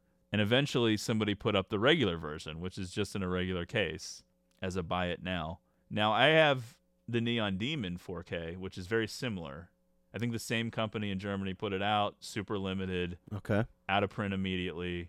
You can't really get the Neon Demon on four K now. But I got that at regular price because I just bought it when it came out. So I waited forever. I didn't buy the regular edition because I was waiting for that special edition, the big one. Waiting and waiting and waiting. Yeah. Eventually, it was about a year ago, I started to get a little depressed or whatever. So I just said, fuck it. And I bought the regular edition of Suspiria twenty eighteen four K German import off of eBay. two hundred fifty dollars for that, that yeah. Matt is looking at right there. Yeah, right. Insane. Okay. I need to get the dates right for when I did the stupidest thing ever, but it's not that much time. So that was on September twenty-third, twenty twenty-two. Okay. On October twelfth, twenty twenty-two, I spent in an auction three hundred seventy-one dollars okay. on that big box over there. All right.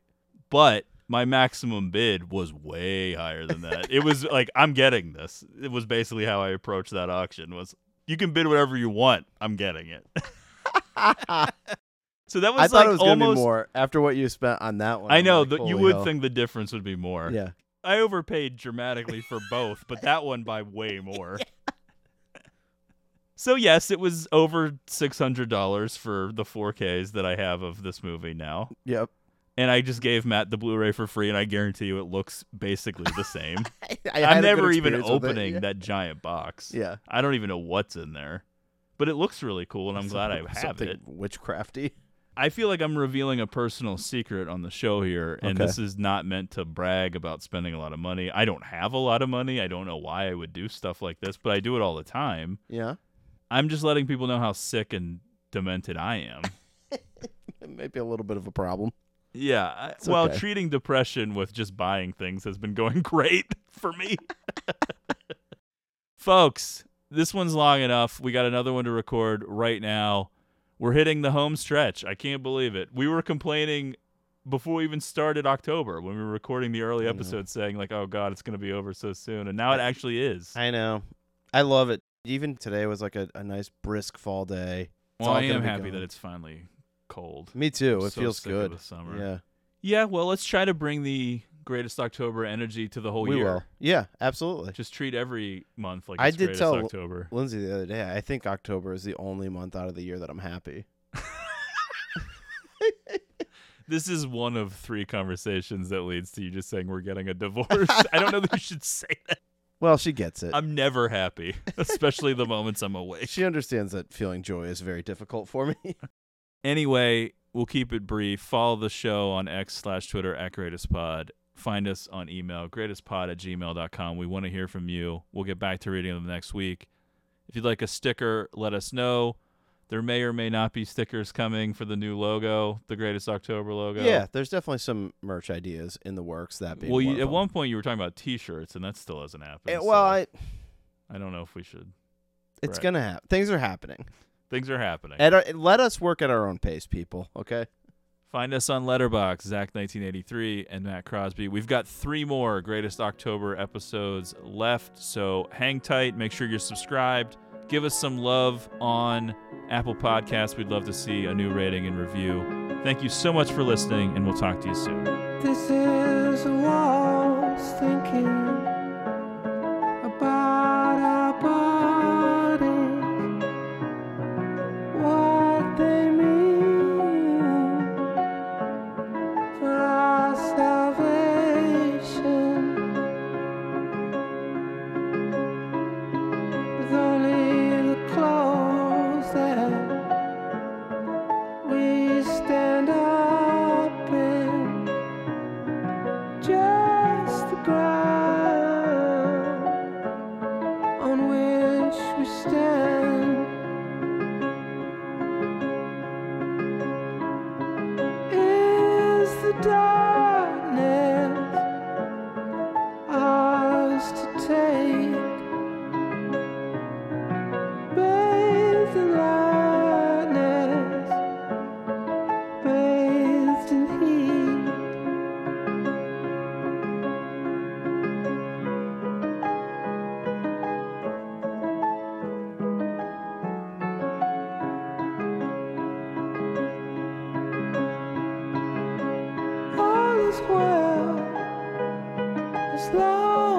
as we keep spinning.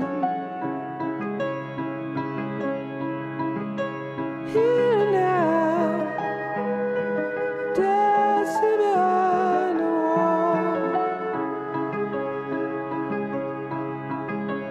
And the old songs and laughter within are forgiven.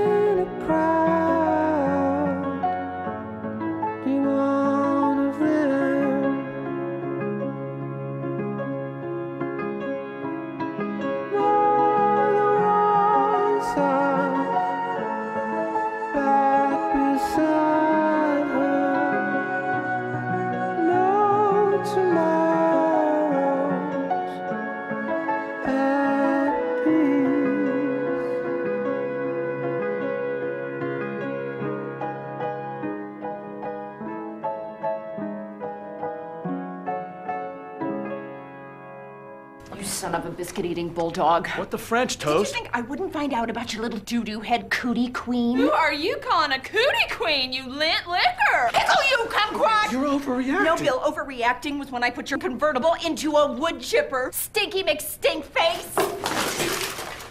You Hoboken.